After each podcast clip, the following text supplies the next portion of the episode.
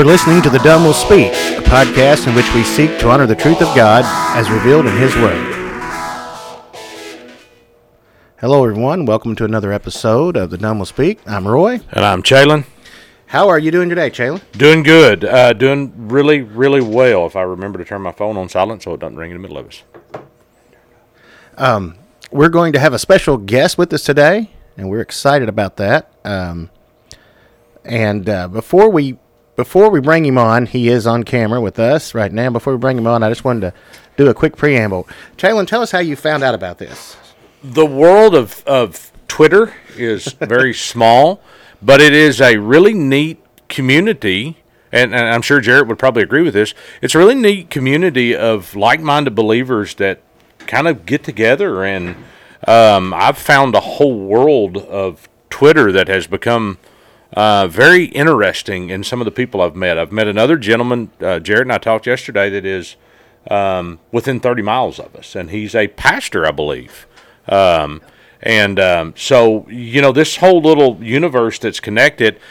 And actually, funny how i how I found out about him was Phil Johnson. I don't know if he bought a mug, you sent him a mug. Somehow, Phil Johnson had the Spurgeon mug, and Phil Johnson is a big Spurgeon. Yeah. I mean, we all are, but I Yeah. mean, Phil is kind of takes the cake uh, when it comes to the Spurgeon thing. And he had a mug, and he and of course Phil Johnson. I think we all probably follow Phil Johnson, MacArthur, and all those guys. And uh, Phil Johnson had the mug, and that led to me finding him. And then they he was actually sold out of the mugs, so I shot him a message and made sure to get on a waiting list because I wanted the Spurgeon mug. And lo and behold, I.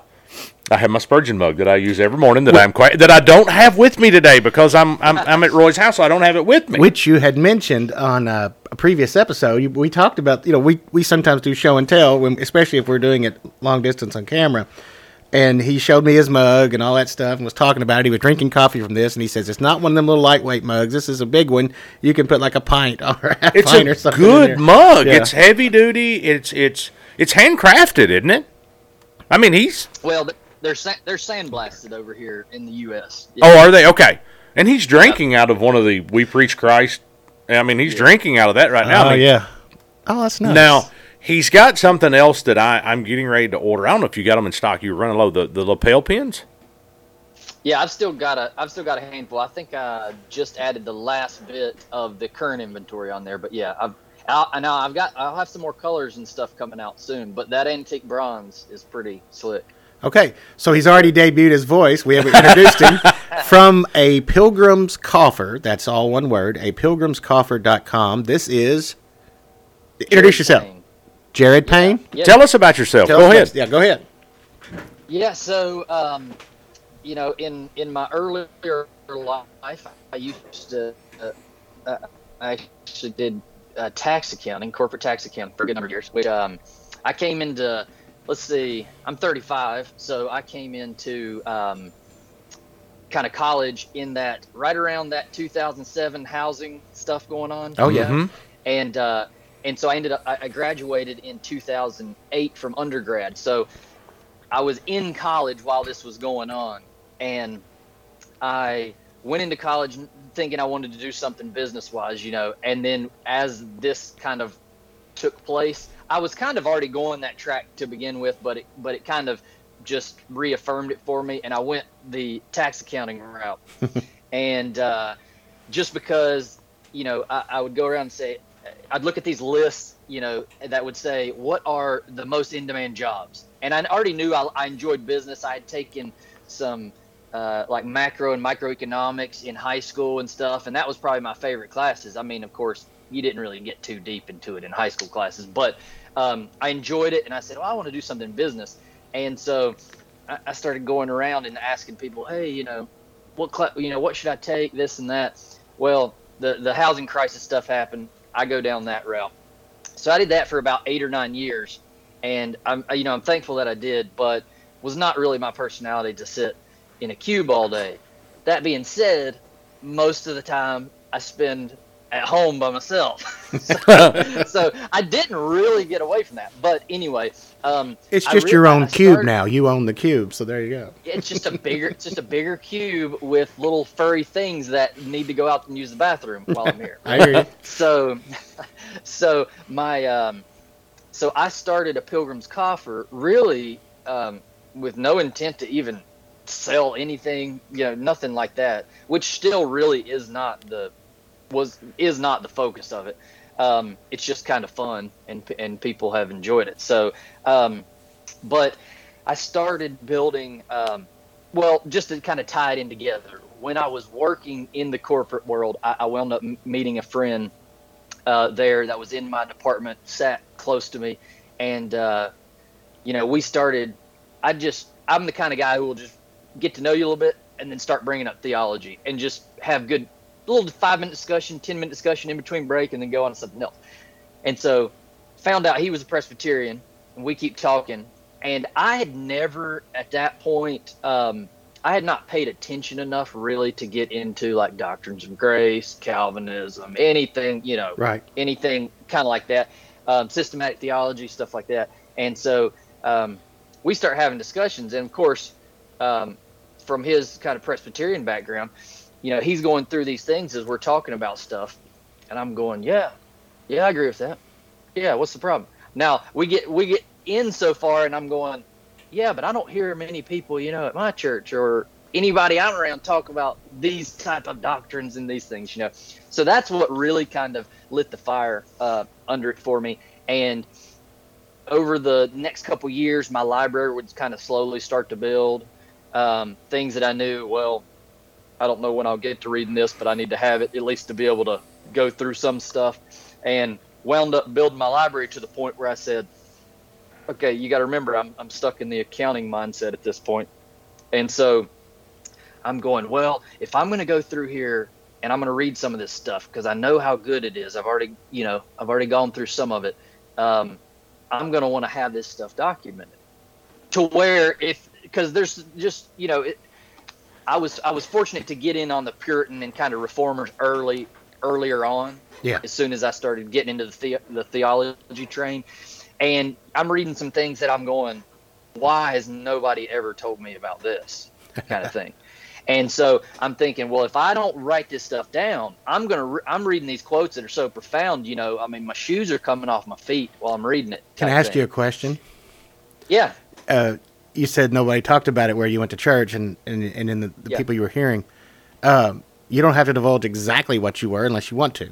Southern Baptist. Okay, so there we go. There we go. I just wondered. I just wondered Yeah, because you. uh, we have kind of the same background. background. We were at a almost almost independent. And I have an even Fundamental. stranger background because I actually was an independent. My dad was an independent fundamental Baptist preacher. So Yeah. Well, So now you can we're imagine. we're uh, the church that I go to now is technically independent in that we're not a, a member of the SBC. Now I didn't. I can kind of see. understand why. But Yes. you're not having the Yeah. guys from bad preacher clips in there to preach. No. We're not. and you know the people. I, you got to know that Twitter account that I'm talking about. Oh, oh, I, I definitely follow them. Yeah, I, I'm not getting, I'm not getting berated and, and belittled every There you- Sunday or whatever. Some Well- with some of that stuff. I grew up in that. What is it? Ramblin' Hamblin? Is that the one they always have on there? Yeah, John Hamblin. John and, Hamlin, uh, yeah. A couple of those other, I, I forget their names. I, I remember them once I see them because I've I, I've seen plenty enough. But we have a lot of that around. I mean, Really? now, you know, you guys in Kentucky. and stuff. Wouldn't Cody Zarn pretty close to you? Um, Remember he did the debate with Nathan Cravat, where him and Mitch Knupp did that debate. That's how I found out about Cody. He's somewhere over in that area. Nathan from the Recovering Fundamentals. Yeah, Nathan podcast. from the Covenant Fundamentalist. I think that he is. We've got now. We've got quite a bit. We have uh, around here in North Carolina. It are some of these the big tent revivals that they still have in the summer, where John Hamblin and all these guys come out to it. Oh, so, yeah. Uh, uh, the, Well, um, it's the South. You're Southern. We're Southern, and, and that's just how it is. You're further south than we are, but yeah, and there's there's a lot around here. There's you know the the fellas from, um, you know, kind of Augu- North Augusta down there. I forget their name. There's there's quite a bit, and we've got a we've got a good number of of fairly, I guess, in IFB circles, fairly well known. Um, the little the school, the private schools and stuff. There's Sure. some around here. the that, church schools, yeah. But we don't want to. We don't want to We- If you don't watch it, we'll derail us big time into IFB. Yeah, we're not trying to get. We're, not, trying, to, get derail away. you here. I just wanted to know, you know, if you didn't care to share what your. I figured you were more of a mainstream, more mainstream evangelical, and I just wanted from your own background because you weren't hearing anything Reformation, and anymore you just don't. I mean, they honor the people. They'll say things like, you know, thanks to Martin Luther and all these Zwingli and John Calvin and these others that came before us, and Tyndale who died to spread the word uh, in the English language. They'll they'll talk. They'll give them, you know, little FaceTime. They'll talk about them every once in a blue moon, and they love to quote Spurgeon, but they don't ever mention that Spurgeon wrote a book defending Tulip. So there you go.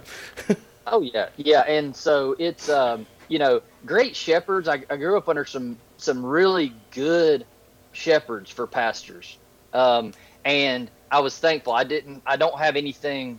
Um, certainly not hateful or unthankful about uh, you know the churches that I grew up in, um, but it's just you know if theology doctrine wise, at least what you were getting um, I'm not gonna I'm not gonna say to them uh, about them per se because I was more younger through a lot of those years. So I wouldn't want to put that on them. But you know, you're talking a lot more kind of like you know might be a mile wide but an inch deep kind of thing. Right. Yeah. So you're just it's broad, it's great, it's caring, it's instructional, you know, but it's it's um the theology and doctrine is is the why. You know, it's it's what it's what propels you I think that depth, that meat to understand, you know, the sacrifice, the atonement, the justification, the sa- you know, it's it's more otherwise it's just kind of a word and a very very brief kind of understanding and it doesn't mean but so much to you because you don't know what it is. Yeah, you said a You know? mile wide, but an inch deep. You know, it's very surface level.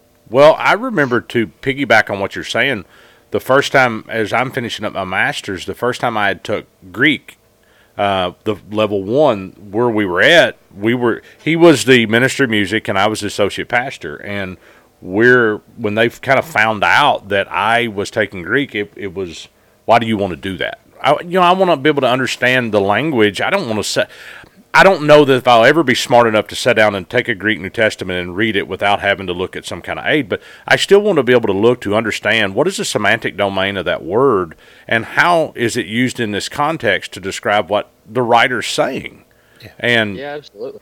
and wanted to be able to defend, you know, not just be able to defend it, but explain it. And Yeah. I think that's what's. I'm not going to branch it to one group in particular, but I think that's what happens a lot of times is people just don't want to devote that time to trying to divide it. I mean, when you're trying to divide a text, it takes time. Maybe I'm biased because I grew up as one. I think all three of us have our background in the Baptist persuasion. I like I like the the concept of being a Baptist because I think they get some of the core things correct.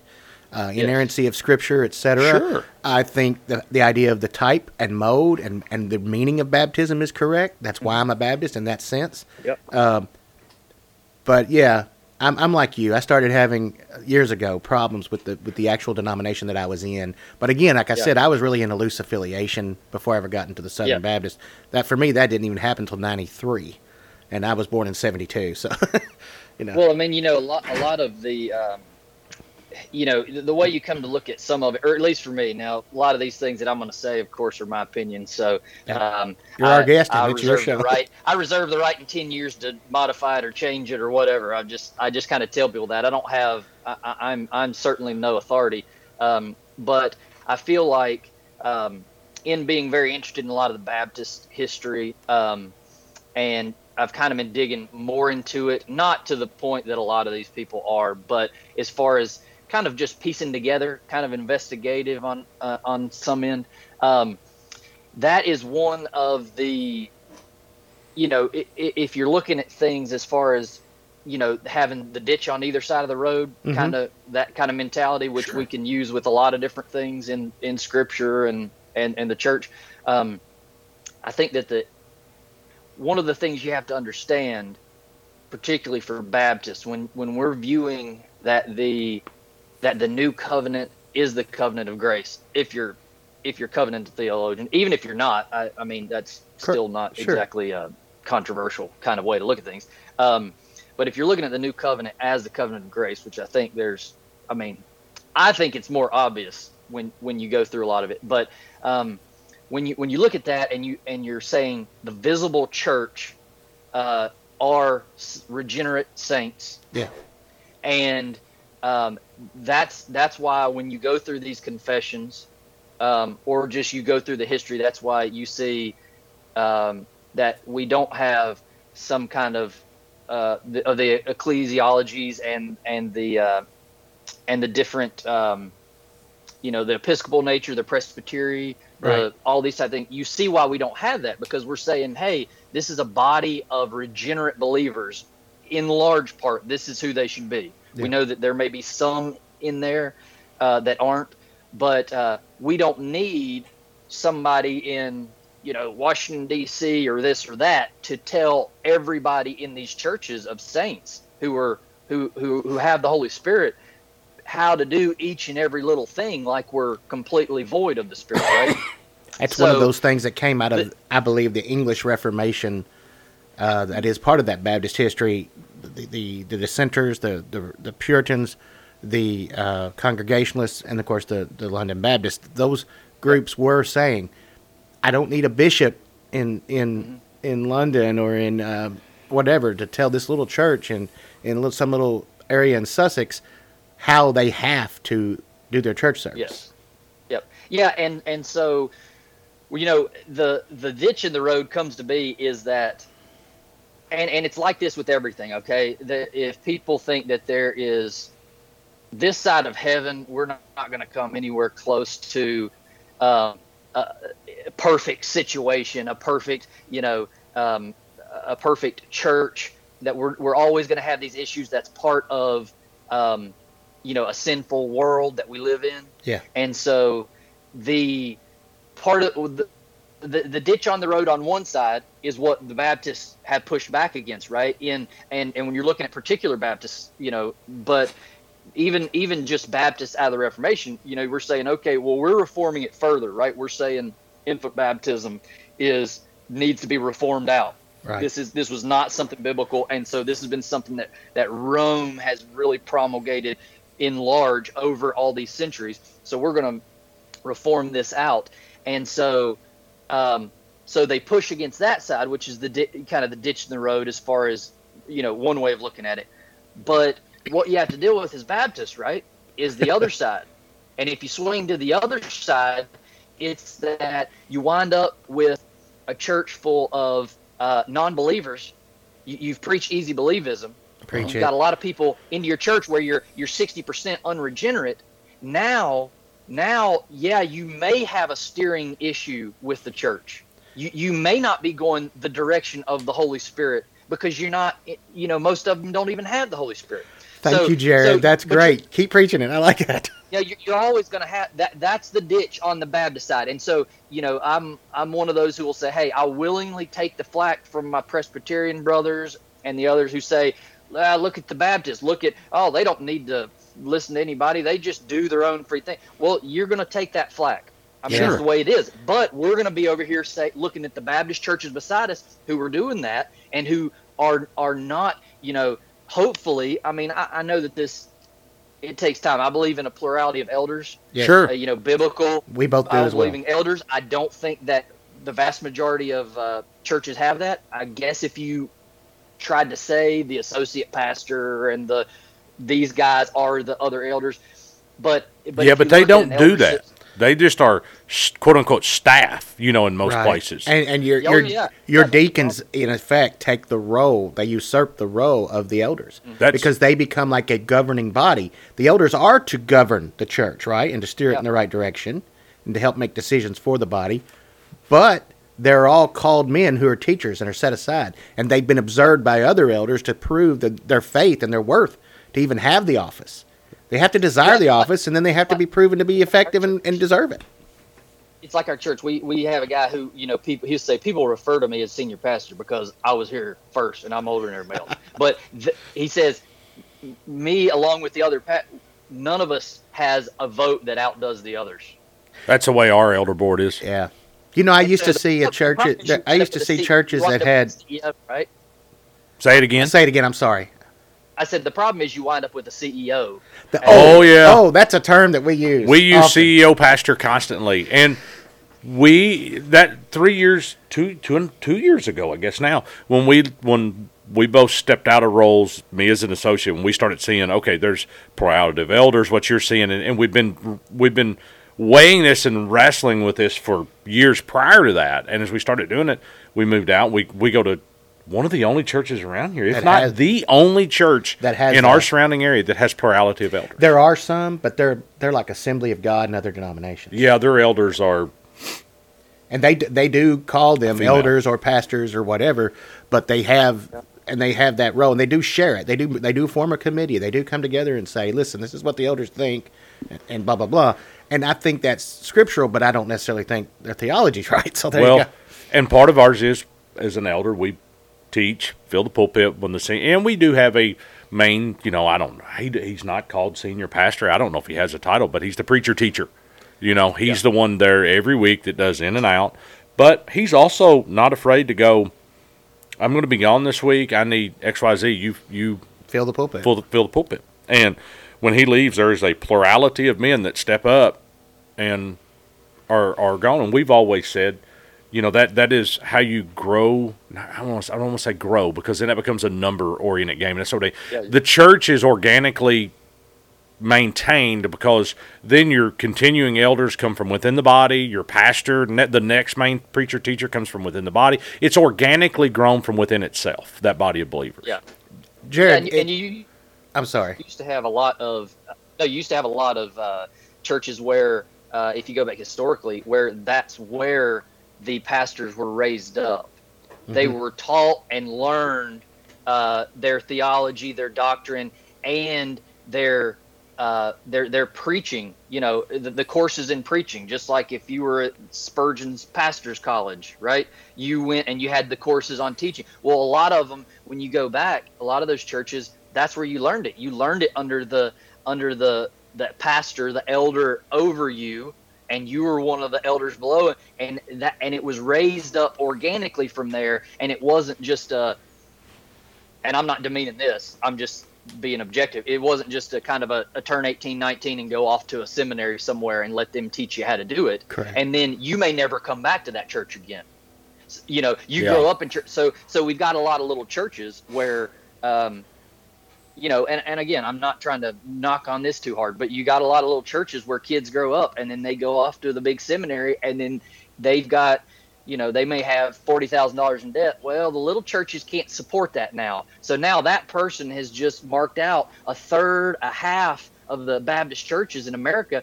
that they can't even pastor because they got more debt to pay than what that little church can support. They never come back they Yeah. got to go off to a, a city baptist church or whatever I'm, and I, I'm glad you're bringing that up the- because that is exactly the way it is, like with law school and, and, and other professions such as medicine.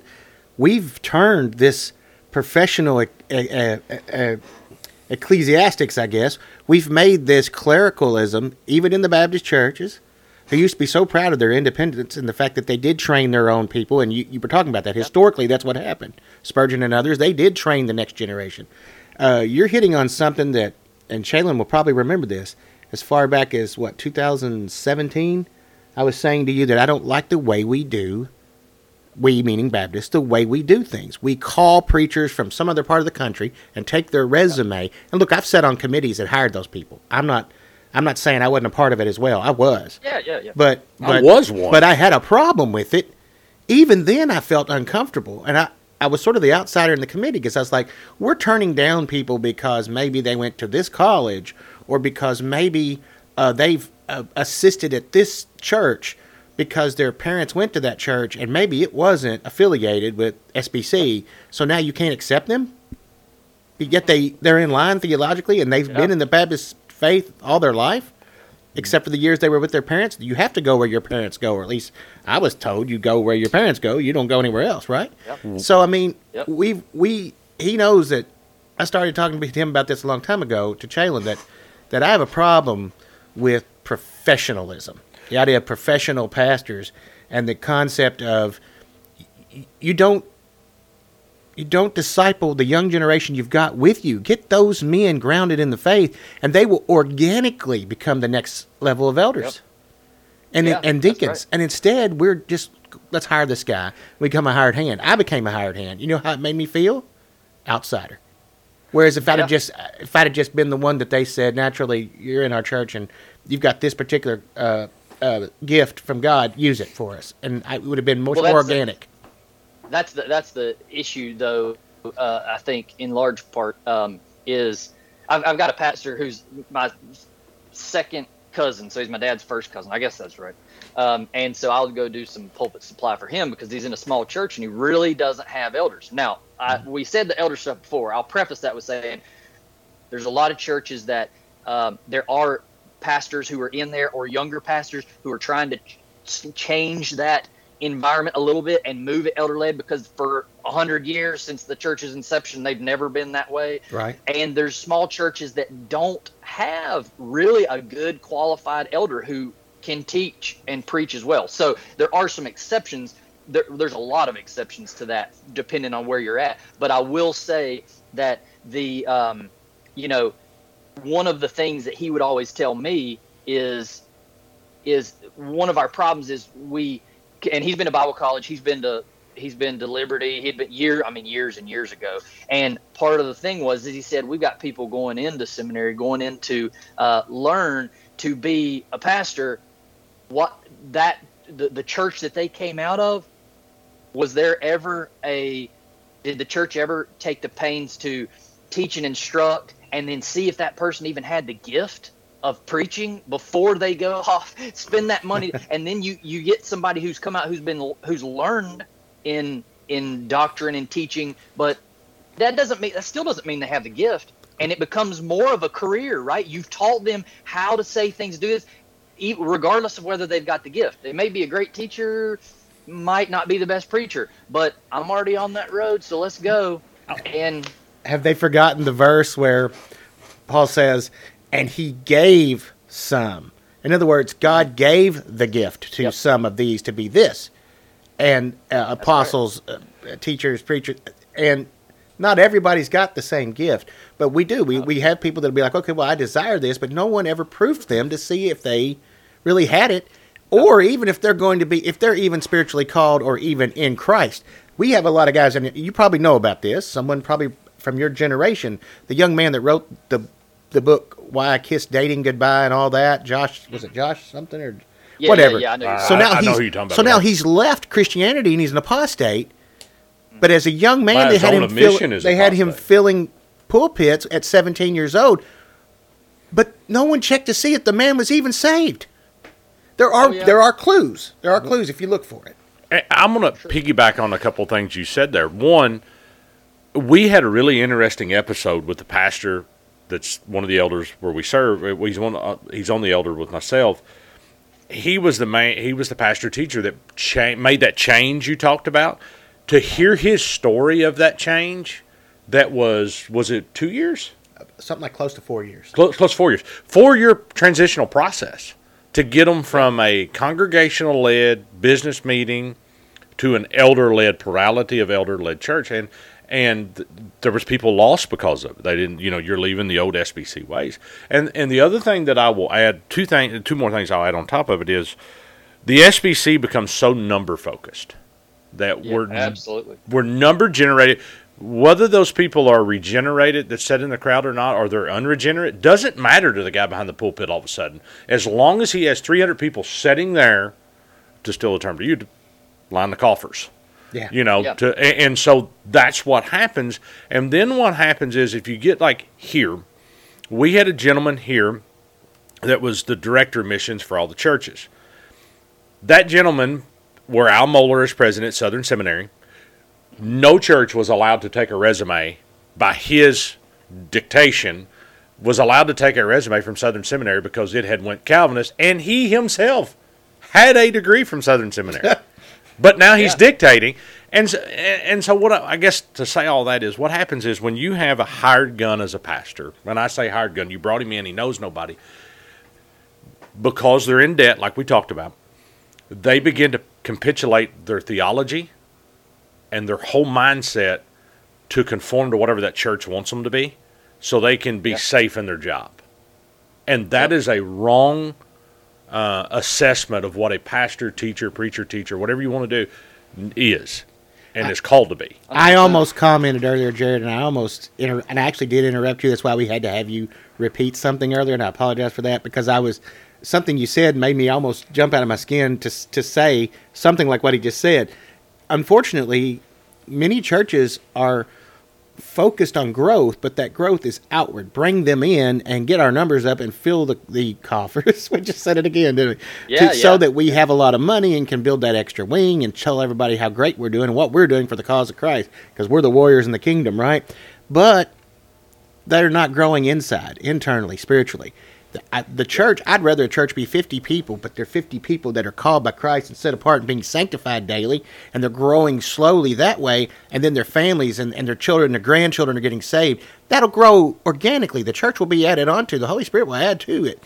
It, mm-hmm. it shouldn't be, let's just see if we can bus them in. I know, and I grew up in a system that did bus them in. I went to a church yeah. that was Those kind of a the band large, ministry. back in the 70s, it was a large Yeah. church in this area. And my dad was in charge of the bus ministry and the youth ministry. And it was, I look back on it now and I realize it was a joke. They were buying them hamburgers from McDonald's and getting them to, yeah, twice a month they bought them sacks of hamburgers and brought them in. But how many of those kids really got born again? I hope some did. But how many Yeah, yeah. did? Or did we give some a false sense of security and we got false converts that says, I said the sinner's prayer, so I'm saved? No. No, unless God, Yeah, yeah. the Holy Spirit changed you and you repented, you're not saved. Well, And then here's the problem: how do they how do they uh, look at it, it's it's not generally it's not generally the, the first layer that's the issue. The, the a bus ministry in and of itself, right? It's, Correct. Or any of the other ministries. It's the second layer, and that's how they look at it and say how how do we determine whether this is successful and worth the funding that we're putting towards it? Well, our X number, our how many are getting saved, how many get this, and then it, see it manipulates it manipulates what you do. I you know I, Great I know a direct story of a pastor going in and coming in and looking at his rolls, little you know little rural church, um, looking at the rolls and going, man, this pastor who just left, uh, he had the he had the members up to three hundred and some, and the pastor goes in there and looks around when he comes in, and there's fifty people in that church, and he goes through and goes, well, let's go through the member rolls and and call people and check on people, you know, since we, you know, since I'm new here and all this stuff. Oh well, we don't have any member rolls. Well, what do you mean? Guy took them with him. Okay, he bu- he he boosted the numbers up to 300 Oh, and wow. took a job at a bigger at a bigger church, right? That's crazy. to to get out of there. And there's only 40. You know, he comes out there's 40 people on Sunday who are sitting there. And you're going, okay, 300's like almost standing room in this church. You're like, no, absolutely not. But so see, that's what it becomes when you and and you could really grab the roots from kind of the the great awakenings as far as the number driven uh, kind of focus on some things. It all kind of stemmed there. How many people are coming down the aisle? How many people are raising their hand? How many people are doing all these things? And the reality is the the easy way is never the best way. And I would say the easy way is never God's way. We want to know, we want to be able to hit a button right now and say, I know who's saved. I can see that little light switch on their head because that means they're saved, and so they're done. We're good. We want we want immediate answers. We don't want to have to work out our salvation. Which, by the way, to work out a salvation is one that you've already been given. Okay, Absolutely. it's not a do you have it. Um, but we don't want to have to do these things because why? Those are the things that that require the labors that Scripture talks about in laboring with our people and in laboring individually. And so all this focus um, becomes how do we do stuff now? How do we get this number up? How do we do these things? Rather than letting the Holy Spirit show people, right? Rather than letting them show people um, the the impact that your that that true gospel spiritual ministry is making. No, we start making a numbers game, right? Yeah. So, summing all that together, what I'm hearing from you is you're a huge Charles Finney fan. Let me tell you. let me tell you. Got to have an altar call. I've actually, I've actually got a picture uh, when I was over at uh, a, a pastor friend of mine's house, and he's got a and I didn't know this existed. I, uh, trust me, I've never tried to look into it, so I wouldn't have known anyway. He's got a, I think, a first edition Charles Finney systematic Oh, theology. I wondered if that's where Was you were it going. was it 50 pages? no, it's like No, three it- volumes. It, it, it was a big book. It's Really? a pretty big Yeah. book. And man, I flip I flipped through some of those doctrines, and I mean, first paragraph, you're like, absolutely not. Like, it's it's it's wild, but um, you can just see where. Um, it, it, but it's interesting. I had a picture of it, and I um, eventually, hopefully, some of the people who will see my tweet won't look at it, but I'll post it up and say, "Hey, here, here's one of my new pickups for the week." And I'm Well- post that Charles Finney systematic theology. There is a book that Roy and I read that you would probably like. Eh, we don't agree with everything in it. Uh, it's Pagan Christianity. Have you ever read that? Uh-huh. Have you? No, I've not. that is a. They they discuss I've heard of that. So it's anxious it, bench so in it's there. it's and- Frank Viola, the home church guy. Uh-huh. Okay, and he's written Yep. multiple books. I have another book by him up here. Uh, by the way, that one's out on loan to Tammy. oh, I don't okay, have it here right okay. now. I was looking for it on the bookshelf. I didn't see it. occasionally, when I realize someone might be susceptible to my drug dealer ways, I, I send them uh, I send them this book to get them. That's their that's their gateway drug to start questioning everything they know about our church, church in Just- general, how we do church. I hate that term, but that's you how we do church. Uh, Yeah. And this guy questions everything, and, and it's it's scary. well, you know, and I, something else came to mind when you were talking. A lot of times, all the quote unquote Baptist churches that we talk about, they speak so much against seeker sensitive, and yet they do everything seeker sensitive to get people in. For and sure. it drives me up a wall. And you said something earlier, and you can listen to this episode too, where we talked to Pastor Tom. We do something that's not popular here. It's been kind of different with COVID. How you do? We purge our rolls. We haven't seen you. No communication in, a, I believe it's a year. Now it's kind of skewed now with COVID because we have people that are really susceptible and they don't want, you know, the, Oh, they yeah. have different health problems and health issues. But so it's a little different now. We purge the rolls though. So if we haven't seen, there's no activity heard. I mean, we're, we're still reaching out trying to communicate with them. But if we don't get a reciprocated response, then that roll is purged. So I remember Tom told the story. There was an award given because we had like the most baptisms or something per.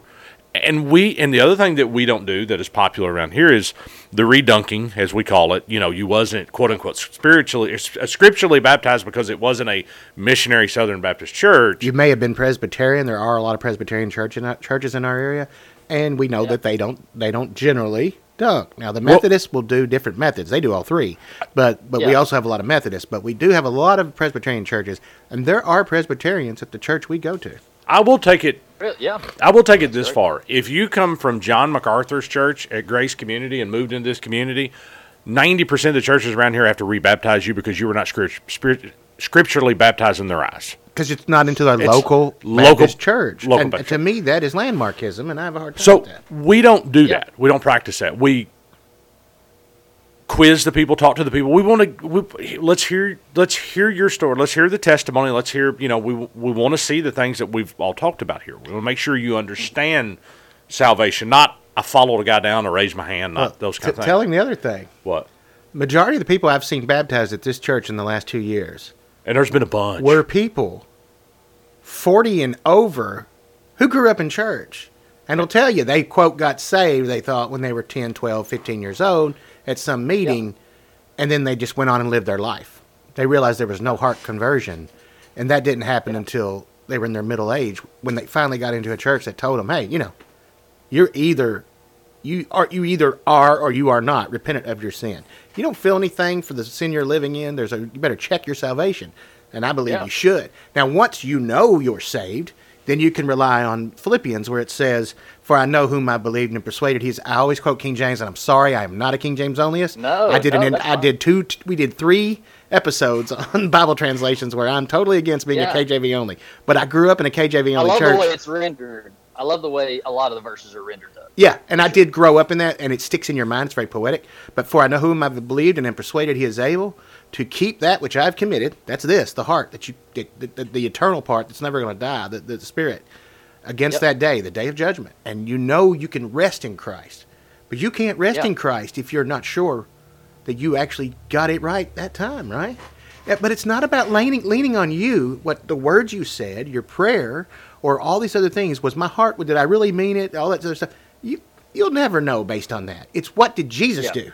because you didn't do anything to get saved. It's what did Jesus do for you? If you're resting in His finished work, the atonement, then you're saved. Well, I remember trying to deal with questions of security, I would say. Uh, me too. And I, I, I didn't I didn't come to Christ till late. I was 25, 26, somewhere thereabouts.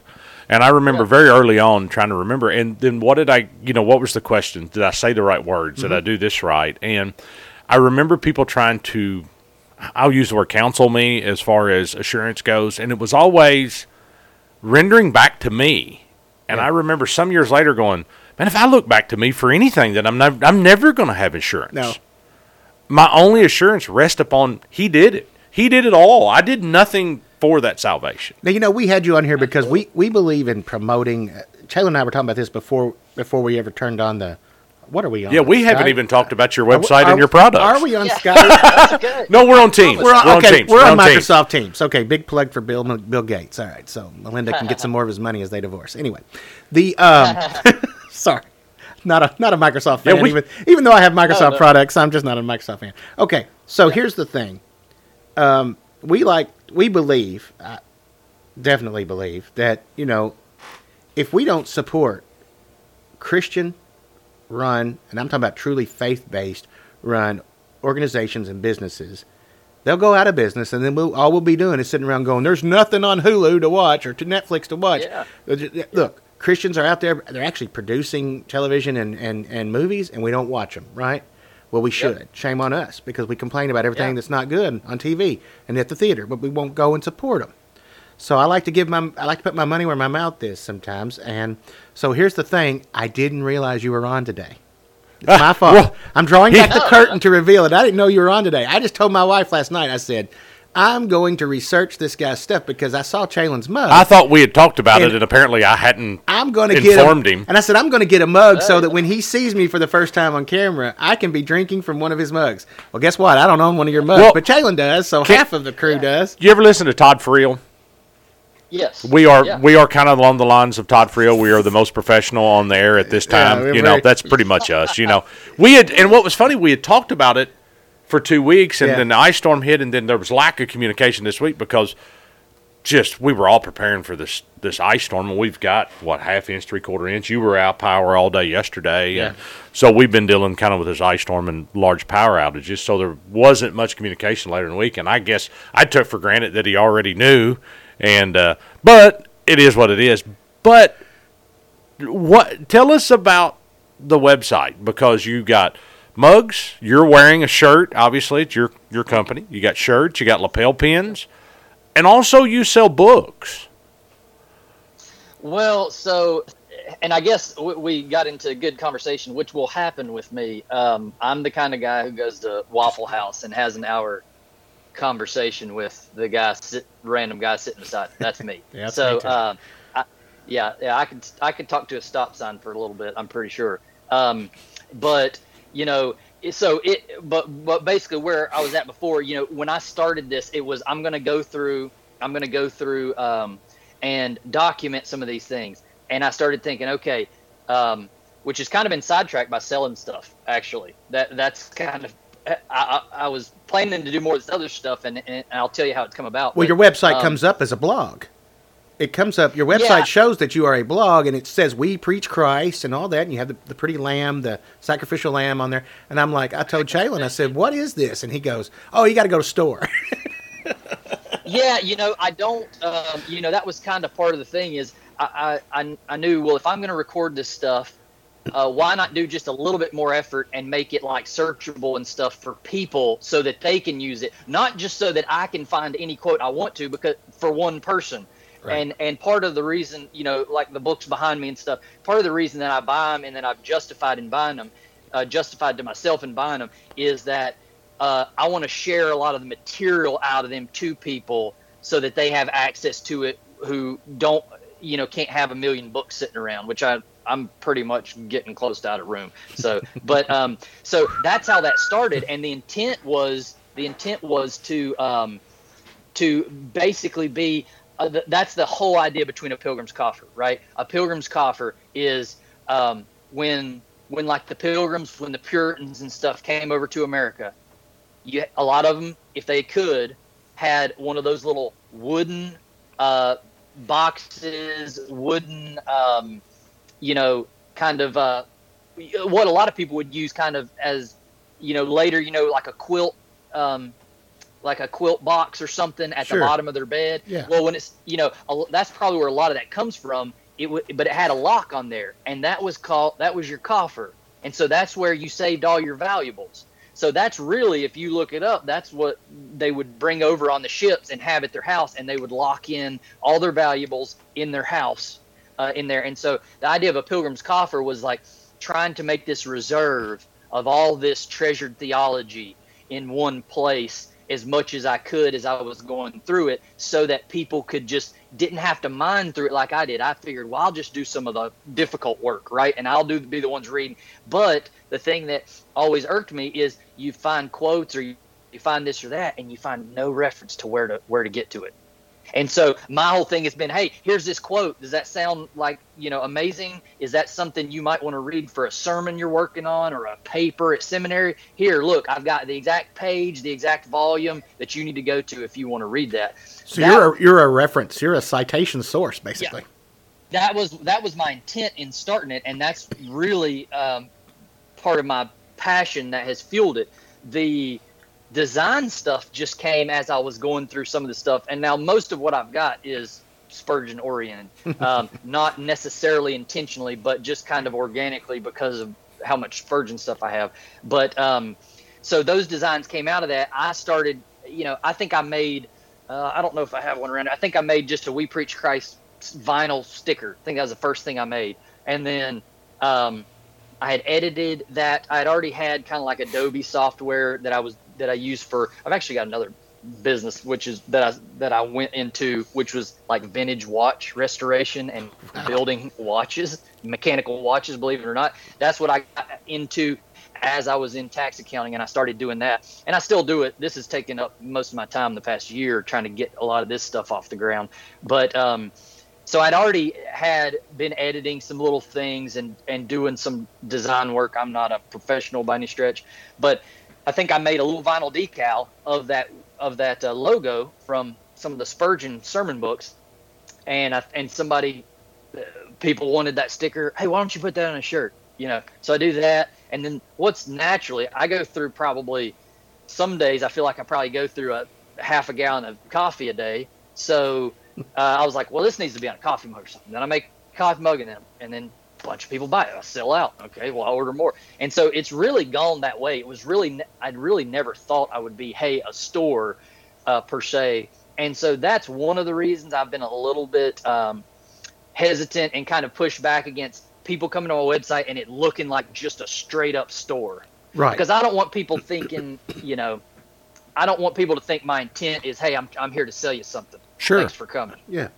So um, that's not really my intent. I've, I've told people I went to Founders um, uh, last month, and um, you know, I, I actually had a, a fair number of people buy some of the old books that I had on the shelf, and I and I would I would talk to a lot of them and tell them, hey, I don't care if you buy any of my stuff. I don't really care if you buy the books that are on here, but look at them and go home and consider looking some of these up and maybe reading some of them even if it's the free pdf online my goal is you know is ultimately to have people reading things that are uh, bolstering their spiritual life and benefiting them the way that it's benefited me in just what small amount i've gone through i'm not the most read person i'm a slow tedious But you are reader. promoting historical, sound, biblical doctrine.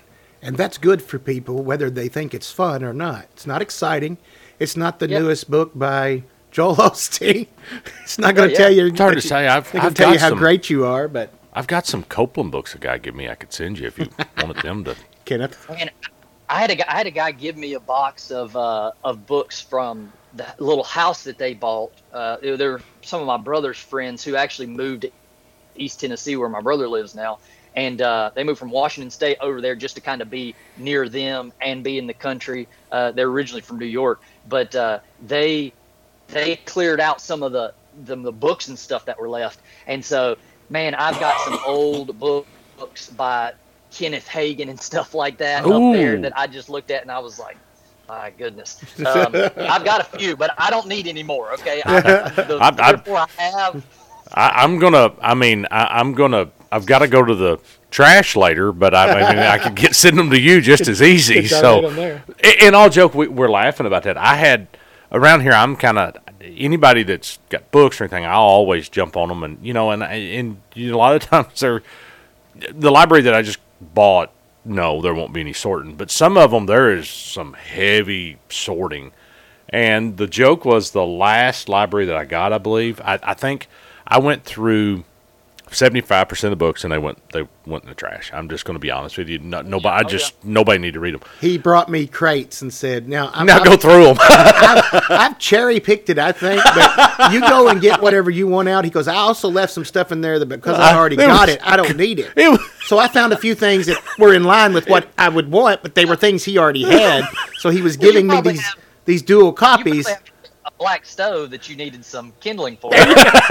there you go. Well, I have a fake one right behind me. That's all. I have a little Whoa. electric fireplace. But what was funny was there was all these Greek uh, lexicons. There was these word studies, and they'd they never been opened. They'd never been opened. They, It- I believe it. they were crisp. and they, you know, I'd open them and the spine would crack, and I'm like, whoa, you know, and I, you know, and I, now, like I said, now I just come across the library in the last couple of weeks, but or the last week, uh, it's not that way. There's not a book in there that's not. No. it's a very Puritan based He library sent, that I bought. he bought. sent me some photos a couple nights ago, and I I zoomed in on them, was checking the spines, and I said, "We're going to overlap. You're, you're getting some books that I already have, and you're getting some books that I want." And I said, "Because you're getting a partial series of commentaries that actually have just one orphan copy of the Psalms, I Yeah. said I'll give you that because I don't need it." So I gave Yeah. him the this this uh, Oh, yeah. this right here Yeah, yeah. because uh, I don't have a need for it. I don't want to go down another path and get a Yeah. rabbit hole and get another set of commentaries. My wife will kill me. And someone gave me that, so I'm passing it on and giving it to him. But um, uh, I on your website, you've got some really interesting things.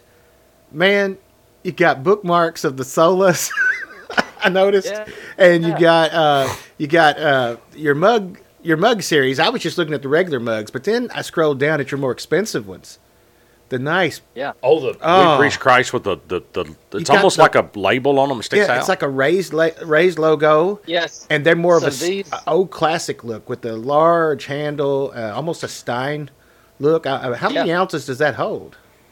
Um, there. So those are handmade uh, down here in Seagrove, North Carolina, which is about 20 minutes from me, uh, 15, 20. So um, Seagrove is considered the pottery capital of the U.S. Right. So Okay. back in the 1700s, some of the English who came over. I, I mean, I don't know if they were all English, but I think that was primarily they came down and settled in this area and found out that the they had some clay pits that the pottery that was being made on there was excellent Uh-huh. and they actually start England actually started exporting the clay from right over here back to England to fire pottery out of it.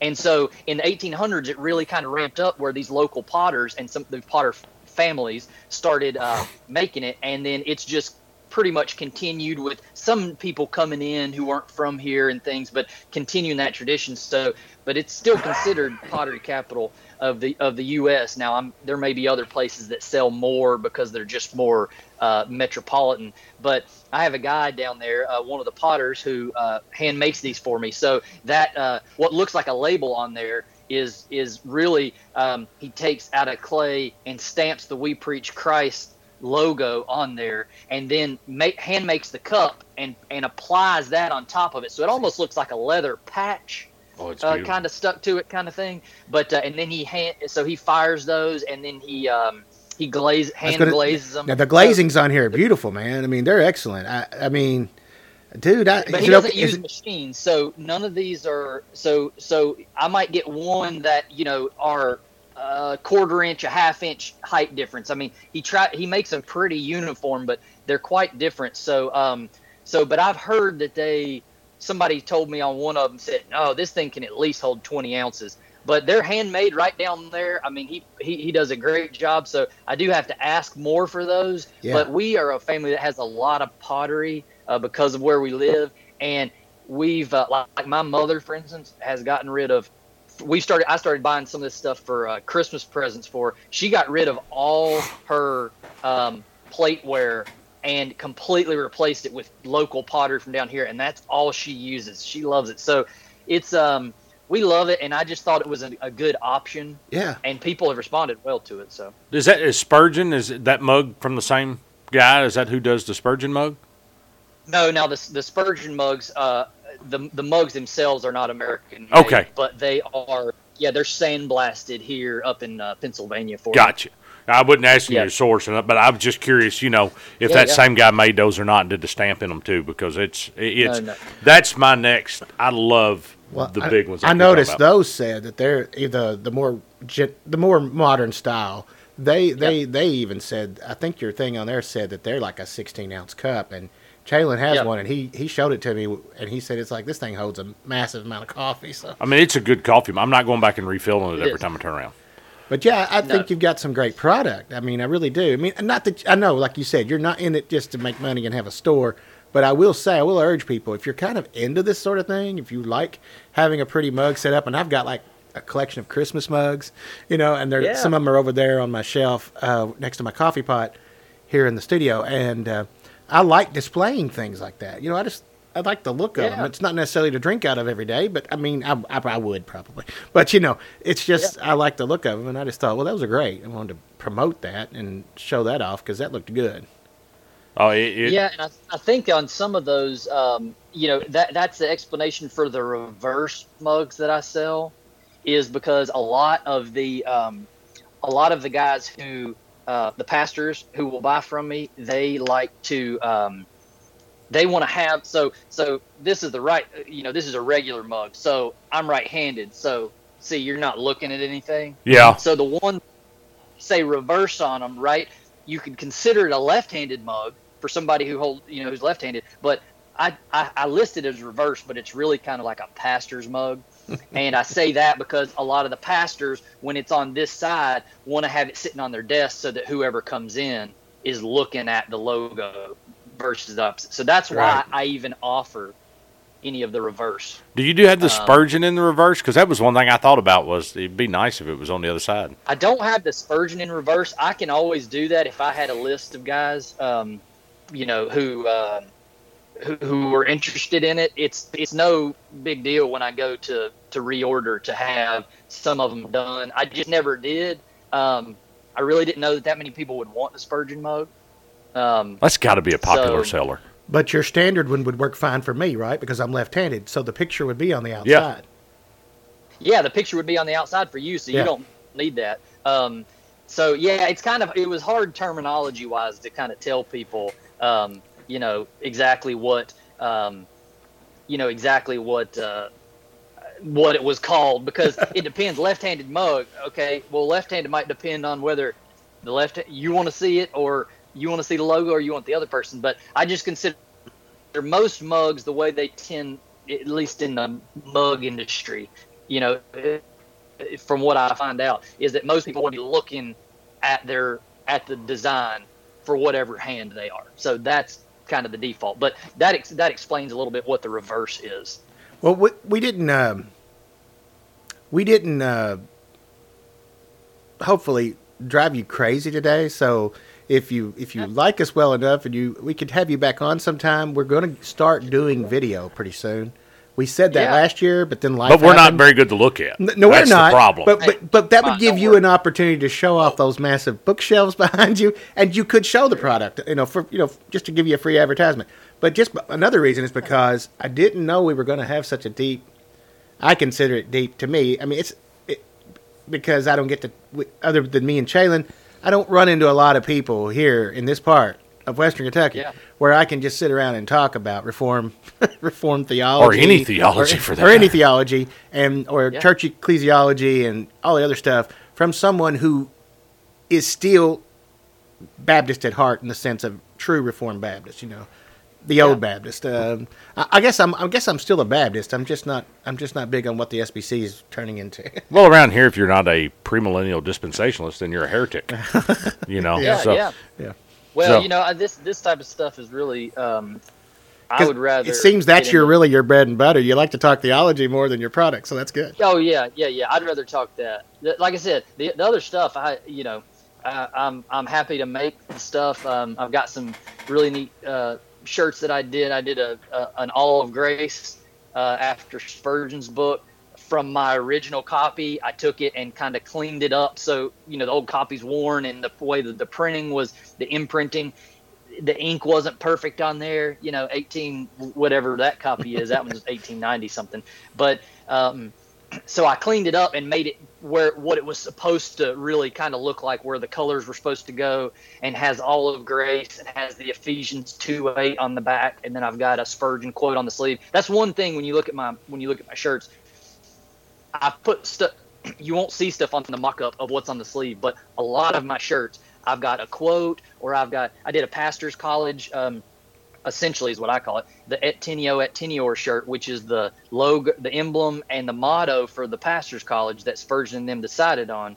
Um, and it's it's I he, I hold and am held. That was their motto, and Spurgeon, that you know, was integral in picking that out. And so on the sleeve of that, you don't see it on the mock-up, but I've got the the one of the old original drawings in the Passmore and Alabaster books of the Pastors College, that drawing is printed on the sleeve, but you just don't see that. So I like to throw on stuff without cluttering it too Oh, much awesome. to give some of the extra flair. But um, but no, the this stuff is is fun for me. Um, but I would, you know, if if people want to buy that stuff, and I'll keep making designs while I can. Um, but I would.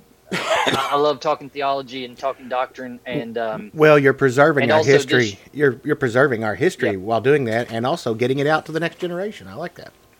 Yeah, and that's and that's part of what I'll probably end up doing this year. I, I'm I'm in the process of working on, uh, and you know, and hopefully it'll be sustaining enough to where people will be interested. But uh, reprinting, um, starting to reprint and and self-publish uh, some good stuff. Oh, I've great. got a. Uh, I'll show you this since you're looking. Let's see if I can find it. For instance, I've got a. Uh, I just got this. This is an 1846 Oh printing of the of the Baptist Baptist Library, Wow. and what it was is it's is it's is it's three volumes that were printed together, and it was called and it was so 1846. It was called the Baptist uh, Standard Baptist Works, and they go through there and they pr- they print all the. I'll say it this way just because that's kind of what it is. Doesn't sound friendly, but all the anti-Paedo Baptist works that were integral throughout the past 200 years, and then they go in and they put the key Bunyan works, the key Andrew Fuller works, the key Benjamin Keach works, all in those volumes because they were saying this is what Baptists need to know. Now, this is what they need to have in their library. Now, this is 1846. If we, if you walk to, if you just picked a random Baptist church on the map within 30 miles of you, let's say you pick, you went to nine out of 10, they're going to reject Oh. or not have read or not care about virtually everything in this book. Yeah. Now they might hop on the anti Paedo Baptist Sure. train a little bit. They they might get into that. But when you get into any of the other doctrine that was the fundamental Baptist doctrine at the time, 150 years ago, there was that you were you were in a fringe if you were what you what the average SBC church holds now. Well, Absolutely. Well, well, well, dude, a lot of those mainstream Baptists, but also the fundamentalist Baptists, the ones that are like KJV only and all that stuff. You know, they'll they'll push this and you know, and and I don't want to be told anything. If you start talking about the history of the church and you start talking about theology and the development over time, they'll go about. Well, I don't want to hear about all that because those are all baby di- uh, baby dippers, baby dunkers, things like that, right? Yeah. They, in other words, Yeah. they baptize babies, and we're not into that. We're Baptists but they don't even know how to defend that doctrine or why Hey, it's hey, that, way. that's like saying that's like saying, well, why do I need to know all the Old Testament stories? Why can't I just read the New Testament? Absolutely. Yeah. Andy Stanley. Oh well, Oh. well no, I don't want to. I don't want to say that that is, equ- you know, equal to Scripture. I don't. I don't mean that. But I'm I saying know. that logic. But, right? but, but, but, but, but unhitching the old from the new and etc. But they but they do all that and then they and then they don't even realize that they're promoting a almost cultic association with a with a translation. And I'm not trying to bash the King James. I have three of them right over there. But uh, but they they hold that to a higher. They hold every Bible to that standard.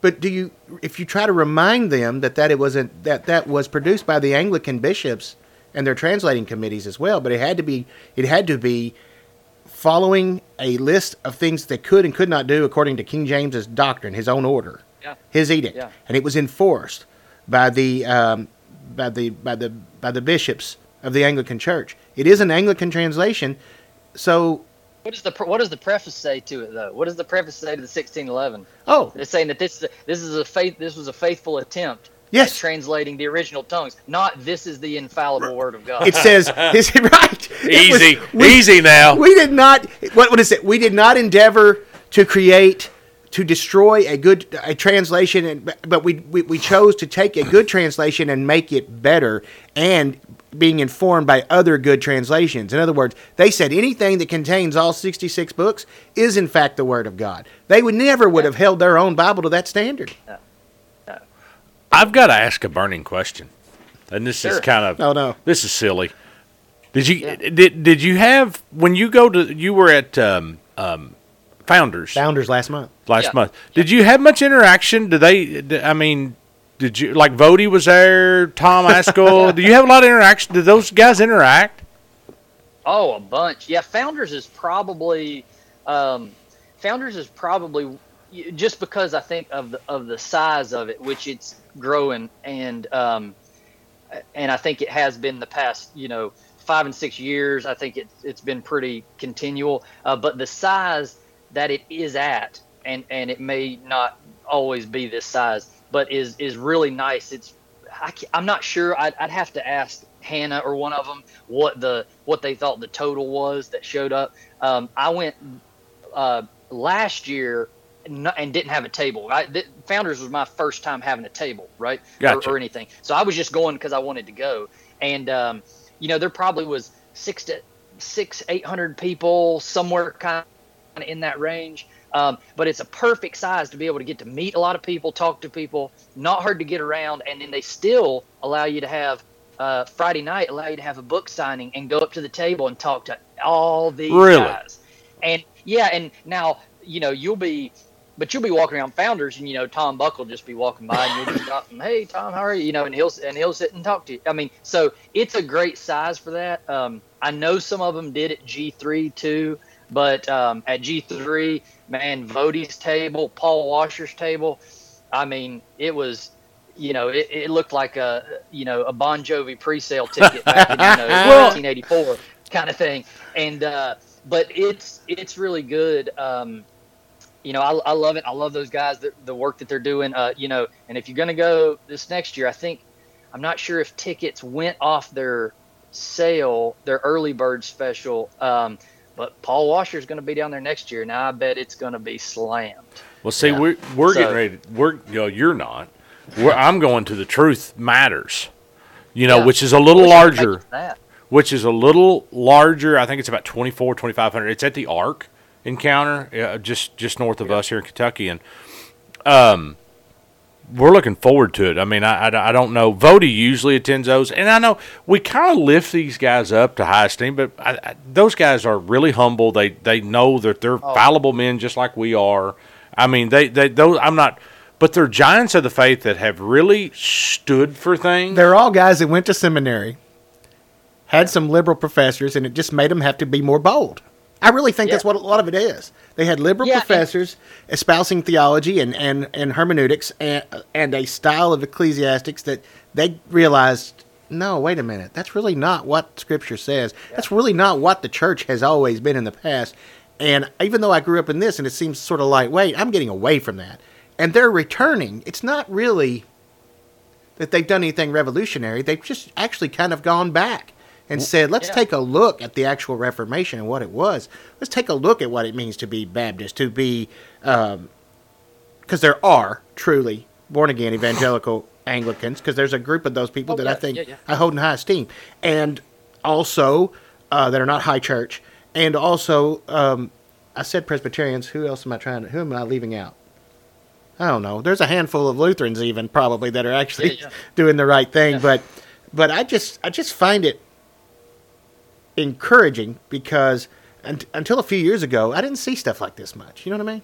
Other than MacArthur and a couple Well, others. And and guys guys like James White and stuff too. See, Oh, they- we love they- James White. you, um, from time to time, we'll give you good info on a lot of the seminaries you know like they went to, and so it was kind of one of those things where you know where we kind of ought to be now more so to where you can be around people that you disagree with w- without being like kind of sucked into their world uh, totally. You know, um, I can't remember where where Dr. White went. Uh, I think he went to Fuller. I think it was Fuller. And so It was he- Fuller. He'll constantly lament, you know, lament how it is now. But he had professors that he would say, "Man, they said some of I just couldn't believe." But yet he still, you know, it, it wasn't. We're right now. I think we got so many that are just we're we're moldable because we don't know what we believe. True, And yes. molded. Right? Well, James White So- has said that that actually prepared him to do better at debates and apologetics because he'd already seen the liberal side. And he'll tell you, he found some people in there that he could get along with. He found some people that he thought were truly born again. But he watched as some of those people, watched their denominations they were involved in, these professors, that they were sliding way to the left, that even those professors couldn't be left with them now. You know what I mean? It'd be like if they were still alive, they would be like, no, we, they wouldn't even be a part of that anymore because it, it has swung so far to the left. And I'm unfortunately personally seeing that with the SBC, and it, it kind of bothers me because the reason I became a member of SBC in the 90s, early 90s, was because I felt like they were the only mainstream denomination that was that had actually had an actual resurgence of conservatism, and they were holding to certain things, and they weren't going to break away from that. Now they've allowed CRT and other other mess to come in. You know. Oh yeah. Did you see the Dwight McKissic stuff the other day? On have you seen that on Twitter? Were you talking about Tom Buck and all that? Check that out. Yeah, I'll, I'll have to look at it. I, I didn't. Um, I've I've followed through with uh, with with some of the ones over the past months and stuff, and Well, sometimes and you know me- about Buice, right?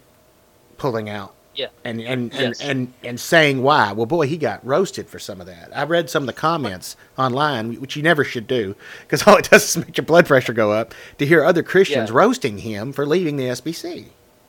Well, you know, and, and I think that's um, you know that's something that we have to chalk up to um, number one.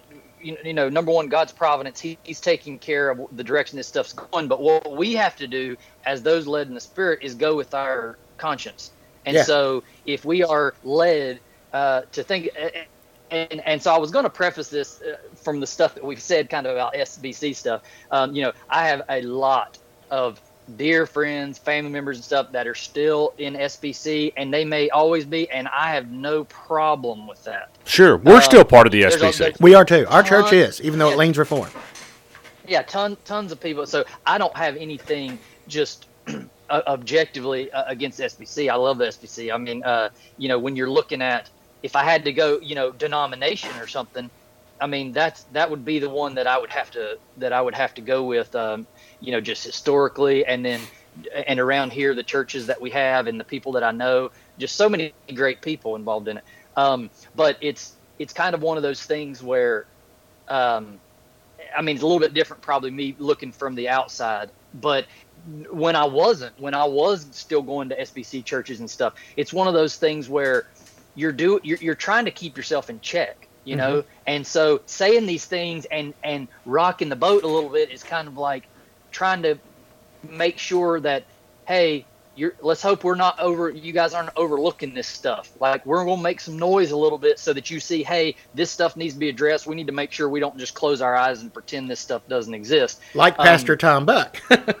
Yeah, Yeah, he don't back so if- down. so, so if Josh Buice, you know, if they, uh, I mean, I think, I don't think there's an, I don't think there's, we, we, we again, we like we like things easy, so we want that black and white, and we want there to be a yes or no, or we want there to be, but that's rarely the things work out, the way things work out, especially uh, when you're talking about you know spiritual matters. Uh-huh. and there's different timing there's different things going on. And so the situation that they're in and um, his leadership not only in the church and g3 and some of these other things it, if he feels uh, convictionally led to do that that's kind of uh, you know i think it'd be you know a, a lot of your reformers and guys right would would say well even spurgeon that you're going against you're actually sinning to go against what your spiritual convictions are. Sure. so so you you know i mean you and you do that with wisdom. I don't mean that you, you know flippant kind of decisions but that's the kind of thing with guys um, like we were talking about down at founders. And um, i think that's uh, and you know in the paul washer coming down the reason is these guys um, these guys are calling a spade a spade. Yeah. They're very they're very gifted men. They're calling a spade a spade. They're not coming at looking down from an ivory tower. I mean, the last time I not uh, not this past year, but the year before, um, I think they were doing some filming for uh, Voddie being on. Was it Uncle Tom? Maybe some segments on that, or was it one of the other? Um, was it one of the other documentaries? I can't remember what the, which one they were filming. But Remember, so did you watch little- by he White little- Standard? Yeah. Oh yeah. Oh, that was fantastic, man. Oh, really, really good. Um, I don't the, know this uh, thing you're talking about about Uncle Tom. I don't either. I'm, What- I'm, what- I'm, this first. remember i don't know maybe i'm making that up that they were they were coming along with him and maybe it was for a, a, another documentary um, whether it's come out yet i'm not i'm, I'm not sure. Um, maybe it was a i can't remember if there was a future by what standard i can't remember what they were working on but he had that group with him who was filming some small stuff to go into that. And uh, yeah, I remember just walking out there and him sitting over there in the van with a couple of those guys. Now the event's small enough, right, where it's not like you're in Atlanta where you couldn't just do that and be sitting right outside the church without people just inundating you or whatever. Yeah. Uh, which G3 is not a church, but um, that's where he was out there, and I just stood out there with a couple of them. He's got his shoes off. Man, my feet are killing me, you know. And we're just sitting there talking. I mean, just normal as can be. Um, Tom Tom Buck, normal as can be. I've I've um, w- with the um, the conference that was at um, at Grace over there in Con- well, it wasn't in Conway Baptist, but last year um, I'm I'm going blank on the name, but Owen Strachan and you Yeah. know, Yeah. Jeff Johnson, Well, Conrad, James White was there Um, this week. This this Yeah. past week. Yeah. yeah, so we so I went over to that one and stayed with uh, Quattro Nelson, Alan Nelson, Alan Nelson the fourth. If you see him there on Twitter and stuff. Yeah. Um, and so we we, we had engage they had an engagement uh, at a church the night before, and so and so I was staying with uh, Quattro and. Uh, and so Tom Ascol's coming over there, and we got we're taking Tom Ascol out to eat before that. Tom Askell sits right, which I had met him before.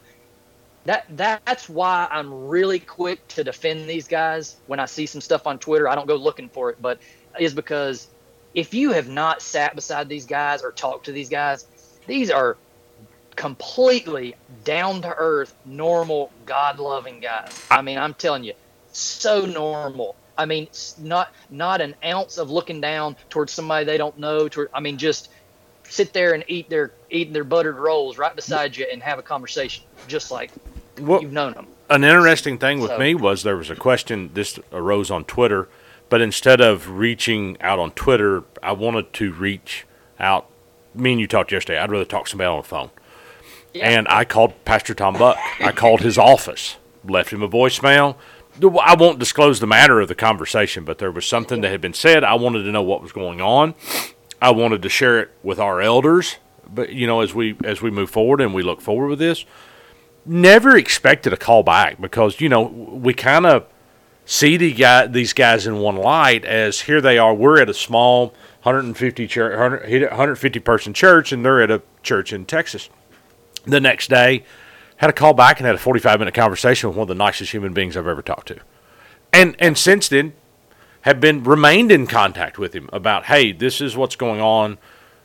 Give me some feedback. What are you hearing? Because he is more connected i guess you could say with the sbc he's more aware. There, there's things that happen coming from an sbc church that get swept under the rug. But if i'm sending if we're sending that co-op money as a church we kind of want to know what's going on here Well, he is one of those guys that I would like like to have a conversation with on the show. Oh, and, someday. and there was the other thing, like you like you were talking about. I think people like Tom, like Voddie, will talk to people like us because they realize they we're all the same here.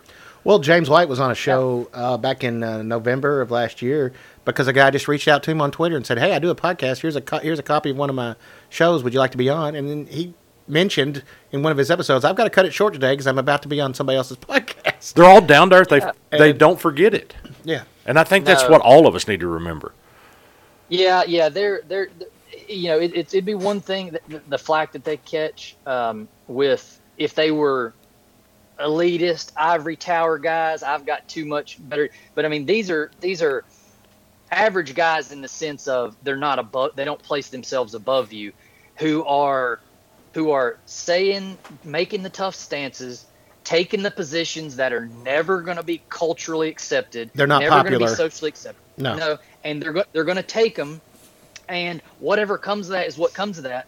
They're called to be local pastors, to be these things, and they are going to uh, help the denomination, help the church at large, how they can. But they have their priorities straight, I think, um, and they show that, and they catch all sorts of flack for it because Sure. it's it's uh we live in a we live in a evangelical world, which I almost hate to use that word. I do because, too anymore. Uh, you know, you, you go back and you you go back and look at Martyn Lloyd Jones. What is an evangelical? Uh, and and you look at the word fundamentalist. Those have been hijacked, Mhm. and those Oh, yeah. should be great terms, right? Those are great terms, and but now they're pejorative, right? And so a great man like. B.B. Warfield would have considered himself a fundamentalist, and today we can't use that term because now we do it. When I said it earlier, I said it in a derogatory manner because fundamentalism has just become, Legalism. yeah, legalism to the extreme. You know, you know, you know where the term fundamentalist comes from, right?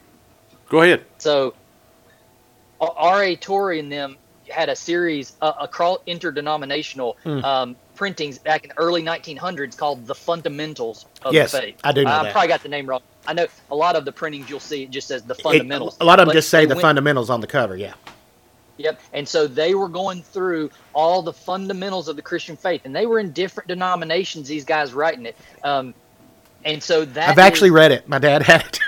yeah, yeah. Okay, so you know. Yeah. So so a lot of people think, you know, I don't know what they think when they hear the word fundamentalist. They probably, of course, think just a, a modern pejorative term, but it was the same thing as evangelical, right? We hold to these biblical standards and basis, and that's what it means. and it was a reaction against the liberalization of the Episcopal Church, uh, the Lutheran Church, and the and the and already to some degree certain parts of the of, of the Presbyterian Church and certain Baptist cri- denominations. Exactly. And they were saying, no, we believe in miracles. We believe in the virgin birth. We believe in the inerrancy of Scripture.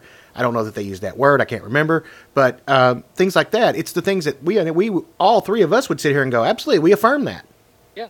yeah. But what where what where fundamentalism went went wonky within Baptists is when it got into this sort of well we're pulling out of the SBC and we're going to become our own little thing where we just associate with other people who won't be in the SBC because they're too liberal, they're too mainstream, and we're restricting we're not going to use any translation of the King James.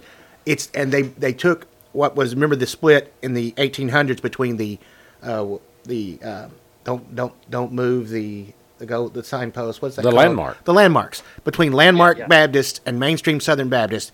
That division created the Independent Baptist movement, is what it is.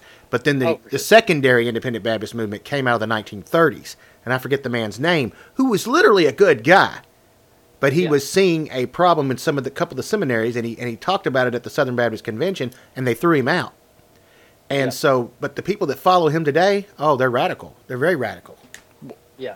And I think it's Yeah, a segregated sort of thing as well. There's a lot, there's a hint of racism and other issues involved in that. Uh. I hate to call it that, but I'm going to call a spade a spade. I came out Well, of that, so I know that movement. There's Yeah, yeah. very much a And racist so- and so- movement in there.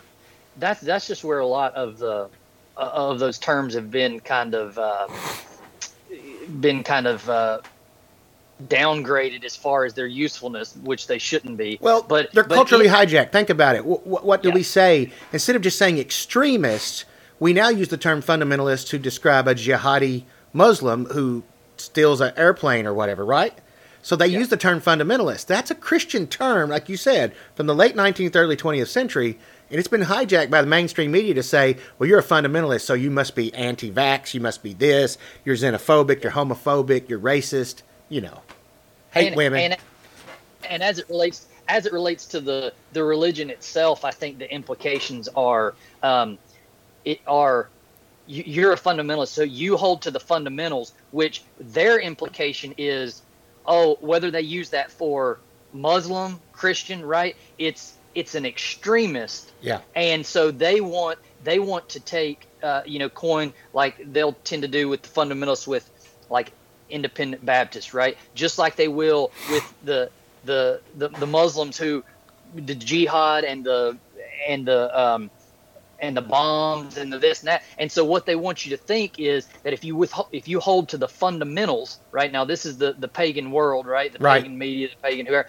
Uh, they want you to think if you hold to the fundamentals of that religion, then you hold to what the independent Baptists hold to or whatever, because they think that oh look you're you're just crazy you just women can't wear pants and you but but see now they want to connect these two things with oh and you believe in a in a six day literal creation see they want to take Yeah. all the crazy the craziest things and and go and and stick them with the action the real biblical realities and go see how crazy all this is you're a fundamentalist Yeah. which you know that's what they want to do i mean that's the goal of kind of that's where kind of your higher criticism that's where your progressivism that's where all this stuff you know you just pagan the, the pagan world uh, that's kind of where they want to push everything so that a christian is not just a normal guy that you can have a conversation with who holds to all these things but is your neighbor and you love him and whatever they don't want you to think of of christians that way so you're a fundamentalist you're over here You have to be the the other, you know. Yeah. And then they want to segregate. You know, well, I can't be friends with someone like you because, and I, and I'll use an example. Um, this kind of hypocrisy occurs. Um, pastor friend of ours was was talking one day, and he and he mentioned that uh, in his business that he owns, that he did some work for someone where he told them in advance how much it was going to cost. They said fine. He said it's not worth it. You should just get something else. And they're like, no, I want you to do it. He does the work, and it's mechanics on a on an import car. And then the the person has a fit afterwards and gets rude with him and arrogant, and he's like, and and treats him bad and says bad things to him. And he says, "I told you in advance this is what was going to be. You told me to do it. Did I do anything Yeah. wrong? Did I do anything other than what you asked?" And the person said, "No." Well, a few weeks later, this person shows up and apologizes for mistreating him. Not because this woman mistreated another human being, because she found out he's he's a doctor, a doctorate. He's higher educated, like her. Yeah. This is a college professor. And so she says, I didn't know you were a doctor. What difference did it make? yeah what, what should know, matter I don't I don't care if you're a different denomination. I don't care if you're if you're a outright pagan, like you're into Wiccan and all that other stuff. I don't care about any of that. You are an image bearer of God, and because of that, I'm going to treat you as a human being, and I'm not going to just make you the other. Okay? Whether straight or gay or anything else. It doesn't mean I'm going to compromise my convictions on any on anything and, and not Yep. call a sin a sin, correct? But I'm going to treat you well. The, during the time of the early church and the earliest expand the greatest expansion of the church in the Roman Empire, what were they seen as? Weirdos. When a plague would hit, they would go and minister to those people. If there was a doctor who was a Christian, he'd take his whole family, go to that village, and minister to those people by dealing with their health needs. Sometimes they put themselves at risk and they died from it. They got the plague as well, Yep. correct? But people said, wow, what is this? So Romans would expose their babies and throw them out, you know, infanticide, uh, uh, post post birth abortion, essentially. And what would those Christians do? They, those mothers would go get those babies and take them back to their ha- house and raise them as their own child, and raise them up in, mm-hmm. in Christianity. They saw these people as totally different. That's Yeah. our mission field, folks. It's it's not just debating certain things amongst each other. And well, you're not my denomination, not this. No, our we need to we need to hold fast to the fundamentals of the faith. Anyone that's got, like you said, the fundamentals of the faith is a brother or sister in Christ. Then, what we do when we go into the world, we disciple people. We we preach the gospel. You're not going to get people saved by quote I'm just living missionally. That's not what I'm trying to say here. But Yeah, if yeah. you don't live missionally, you're a hypocrite at the same time. So don't Absolutely. be hypocritical. Practice what you preach, but you do need to preach. You are not just Yeah. going to win somebody by being the best employee. I've heard this stuff before. Be the best employee at the, at the place where you work. Okay, fine, but you still have a right to stand up for yourself. It's not saying that. The Bible never said you when you turn the other cheek that you that you that you never defend yourself. I mean, we're told to defend ourselves. Um, Yeah. The Yeah, and and you know, you know, people today, you know, the the the issue with with um, you know, these guys, these pastors that we're talking about and stuff is the the, the popular, the easy thing today is to is to uh, you know write an article for one of these uh, journals. Online, you know, Yeah. Christianity Today or this or that, and take the more social position, Yeah. not the Christian position, or at least compromise.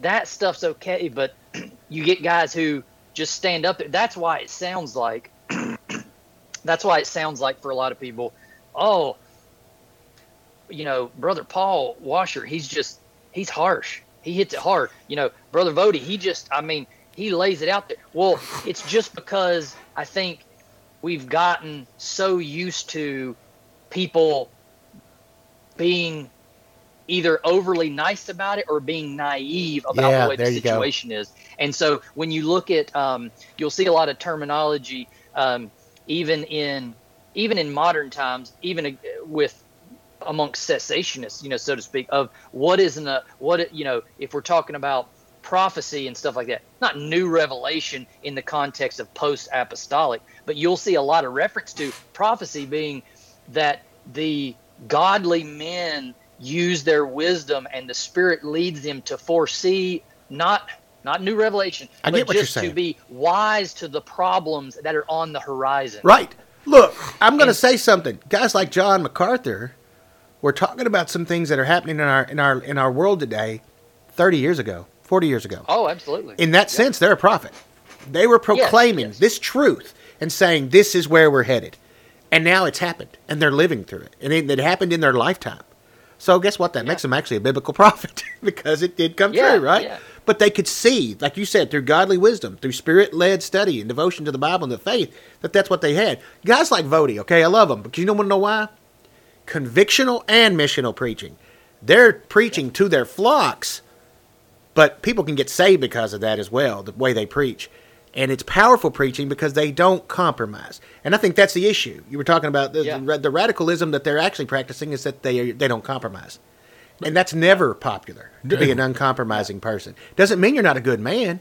I, I've look, I've seen Voddie talk, you know, online. I've never met the man, but I'm just saying I've seen him where he's just having conversations. He's funny. He's he's very affable.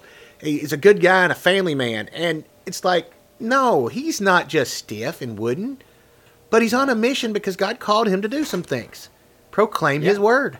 Roy, you said firsthand, I was run off for not capitulating. Yeah. I mean, literally. I mean, that's honestly what happened. Really? Well, I was, yeah. The problem is expository preaching. It's Yeah, not, I- I'm it is a- not popular. Okay, that's prob- good that's it I, i'll i'll be run off for that that's good Yeah. I'm that's fine with that was it. essentially when man, I'll share this. When COVID hit online, I was doing it at night, and so we started walking through the book of James, verse by verse.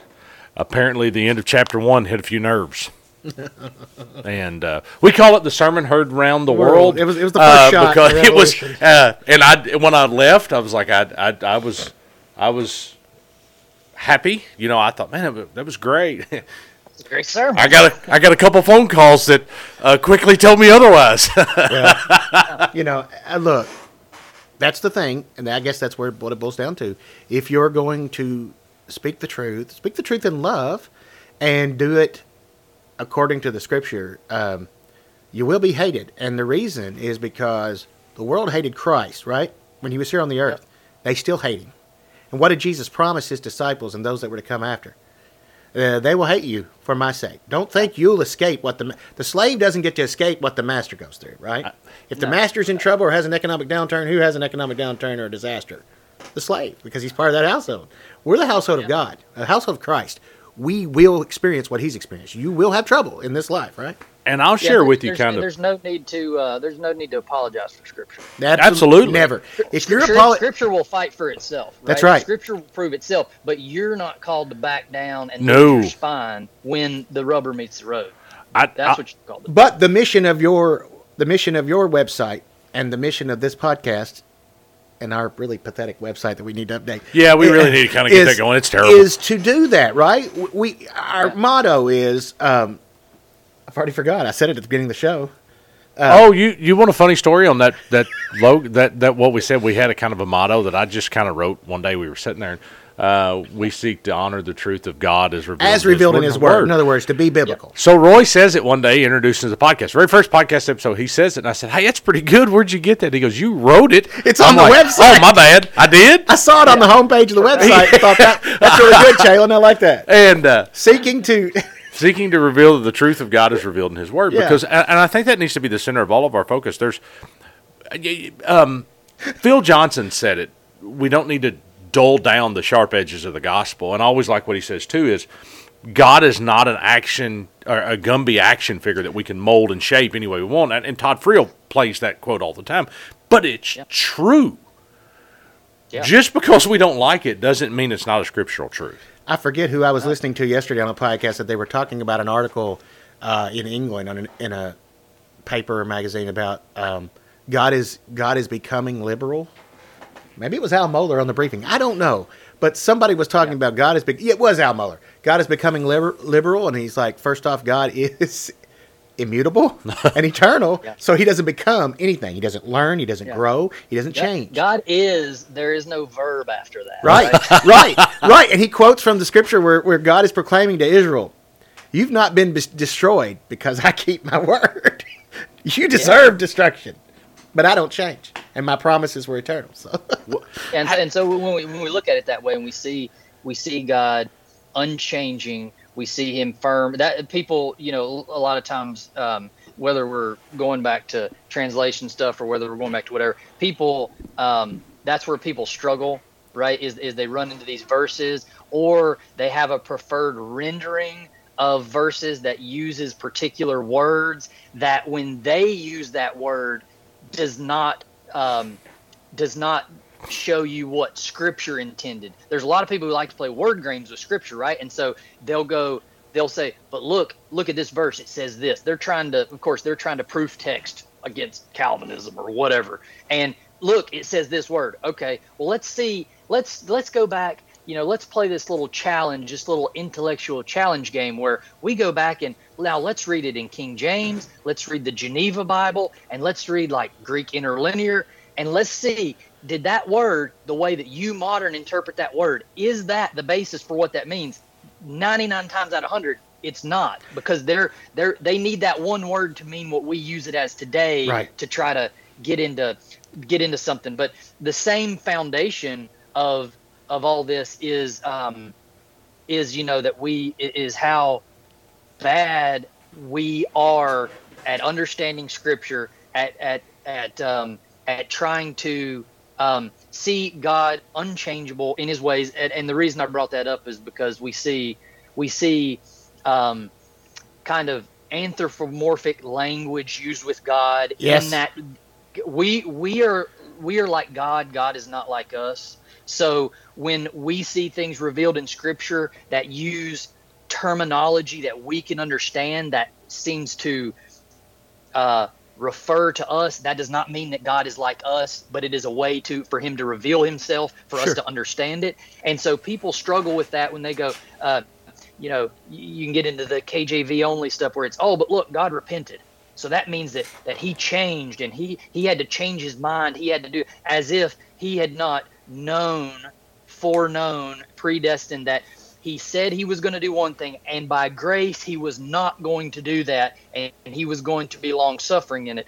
But people struggle with that, but when we look at God, an unchanging God, then naturally scripture must be God's word must be unchanging and it must be firm. And see, that's the problem with us today, just like the article you're talking about, is is if it's not God we're trying to change, it's the meaning of what he said needs to change. Absolutely. But the reality is, hopefully, we'll continue to be, you know, God God willing, we'll be uh, here uh, decades later, century until you know the Lord tarries, right? Until but until He comes, um, we will be here saying the same thing, no matter how cult- culturally inappropriate or whatever you want to say it is. That doesn't mean anything. And you know that what? Doesn't mean anything to, to Scripture. I know because because the Bible proclaims it that you know I'm building my church. The gates of hell will not prevail against it. There will always be that remnant. There will always be a group of, of men, women, and children who are dedicated and serving the Lord, and they will not, as Chalon said, round out the rough, smooth out the rough edges of Scripture. So when something is called a sin, they will proclaim it as a sin. Will it mean they get their heads chopped off for it? Maybe, but it there will always be people that will do that, and I'm grateful for people like that, and I'm I'm grateful to have met you today. And to have had this Yeah. conversation because I think you're trying to do a little bit of that yourself. You're keeping the history of the church alive through what you do, and I want to commend you for that. I really do. I, I think it's great. And I'm gonna tell you- it's, it's not about me. It's not about me though. No, no, no, but I I'm just care- saying, I don't no. care if you know my name. Exactly. Or anything, but if you just get something out of it that that helps you on, on your way, you know, I'm a big fan of. uh, Like Spurgeon was, I'm a big fan of Bunyan and Pilgrim's Progress and stuff. And you know, if you can be, if you can be that hopeful or that helpful along the way, and kind of walking beside somebody and helping direct them you know where to i mean i need people like that in my life right Yeah. we all do but if you can be there to help lead people and and and maybe not fall into this marsh and this pitfall here and not go down and to and to help guide them you know the scripture tells us the narrow way is the narrow way Yeah. the broad way is the way to destruction so no, we we want as i think true bible believing christians we want and, and as and as i would say a staunch you know calvinist as such who's who believes in evangelism which we're never incompatible with one another No. um, you know, we want the narrow way to be no less broad than it can be, right? We want the narrow way to be as broad as narrow is.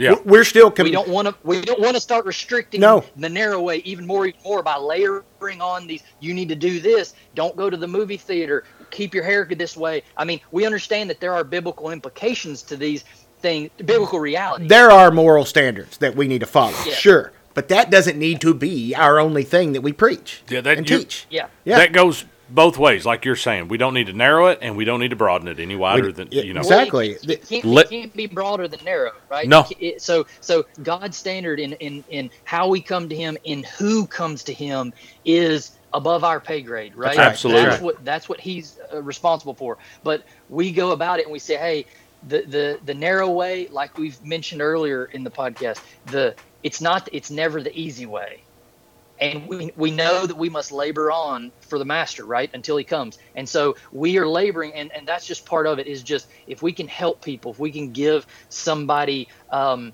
you know some some good theological resources if we can point them in direction if we can guide them in doctrine and theology and just help walk beside them through the seasons of life that's the goal. I don't care if they know me. I, I hope that one day we all get to you know we'll be rejoicing together and get to meet all the people that you somehow sent somebody some uh, they bought a mug here they bought a shirt there but in the scheme of things I'm not worried about those i'm just hope ho- hopeful that it makes our journeys a little more joyful by Yeah, having Sure. by having sure. things that, that liven up our, our day Well, I know this is. Go- we're going to have to have you back on. Yeah. If you're okay with that, because this has been fantastic. Yeah, been awesome. I wish I would have had this before because we did a kind of a roundtable with some friends on eschatology. He would have been a fantastic one That's true. to have on that because we had a just a.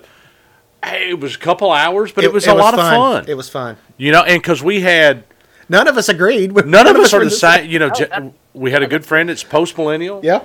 Roy is uh, Premillennial. is Premillennial. I, I I lean heavily on millennial, and uh, our youth pastor, it's been a youth pastor. He he is really what he calls himself a pan millennial. He said because he's he reads all these, and he said I can see a lot of truths in all of them. Uh, all I, don't. know, all I know is it's going to pan out in the end Yeah, yeah, pretty, yeah, and, and pretty much, and, and you know, he, and that's from years of study, and and uh, you know, but it was a really good conversation. Now I wish, you know, And look, I do want to let you know I'm not dispensationalist. I'm not one of those kind of people. Okay, I am. Oh no! I mean, I, I, I um, I've got, uh, you know, like my cousin and stuff. I mean, that are uh, dispensational, and I, I really am not. Um, I'm really not against it in in, its in your more historical, Sure. you know, kind of form, your historical like premillennial type stuff. Um, you, you, you know, you go through the, the reformers and you go through Puritan stuff.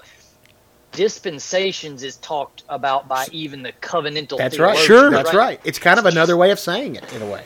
Yeah, it's just how we're it's how we're viewing it, what we're making the basis of our interpretation. And I don't think things that they, uh, I don't think everything until you start getting to some of the extreme stuff. If you're just in the very fundamental, especially the the MacArthur leaky dispensational stuff, I love um, that term. you know, some people have some really, uh, just really big issues with it and stuff, and that's not how I identify it. But I'm telling you, is the the stuff that you garner from hearing preaching under somebody there's still so much to gain even in where you disagree in those places because why because you're all drawing it from scripture so it if you don't leave scripture if you don't start That's right. if you don't start taking something from scripture and adding your flavor and spices to it, if you're just taking from scripture and trying to be faithful, it doesn't matter if you disagree on these points. What you preach and what you teach will still lead you in, in Well, you, well, know, you know, when- in the when you look right amongst the people that we've talked about today, some of the people that and you've met a few of them and different things or heard them preach. Um, sorry, excuse me. When it comes to um, whether it was the idea, you know, their eschatology, a They're lot all of- different. They're all different, There's a Yeah. broad Oh, range. yeah. Well, and, and and you- yet they they love each other. They're brothers. They'll get around and and aggravate each other about it sometimes. You know, you've got you got James White who was a premillennialist, then he was an amillennialist, and now he's postmillennialist. You've got you've got guys like um, Tom Buck's premillennial. yeah, uh, James Wa- uh, Jan- uh, John MacArthur premillennial, Voddie Baucham amillennial. I mean, it's kind of Well, you even look at uh, what is the name of the church that Tom is a pastor at? Pastor Tom uh, Tom, Br- Tom Buck. Um, Gl- Glen, he's at uh, uh, Glen, or is it? he's there with Glendale? Pastor Gabe. He, Is it uh, Glendale?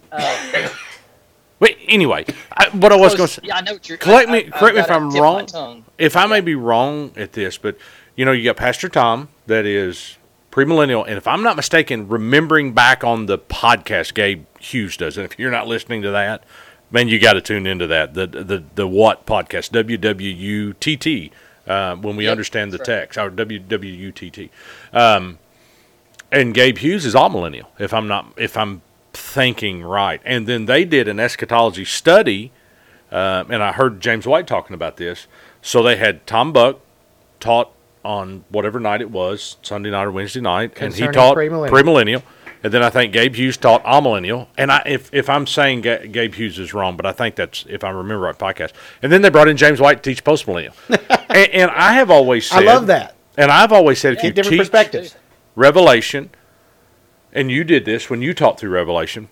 Teach there's different views of that book. You know, there's different views of the chapter. It was hard to do it that way, being where I was at. But I did try to introduce them to other things because I was pretty sure many of them didn't know what it, what the different terminologies were or why they believe what they believe. So when I would get to a certain verse, I'd say, and this is where the amillennialists would say this, and this is where postmillennialists believes. it. Now I'm of all the of all the groups, the one that I'm the least likely to believe myself Is postmillennial. is traditional postmillennialism. Yeah, same here. Now, now there's a there's a type Contemporary of postmillennialism is postmillennialism today that's a little different and closer to amillennialism, and uh, is um, of the type of such as uh, Durbin and um, uh, James, James White, White. and others, and the guy that wrote that massive book. That uh, well, John Cooper talks about a lot. Well, John Cooper's postmillennial, but anyway, uh, from Skillet, I don't know if you know who John Cooper is. Yeah. Oh yeah. Oh yeah. I, yeah. I follow his stuff, and he he's post millennial, and and um, it's like I'm like, what am I? Am I missing something here? Because I'm not. Po- some of the guys I like the most Well, are you ha- post millennial, and I'm not. You know, I just uh, you, you have to you have to look uh, you know a, a helpful thing not to give you an answer but Yeah.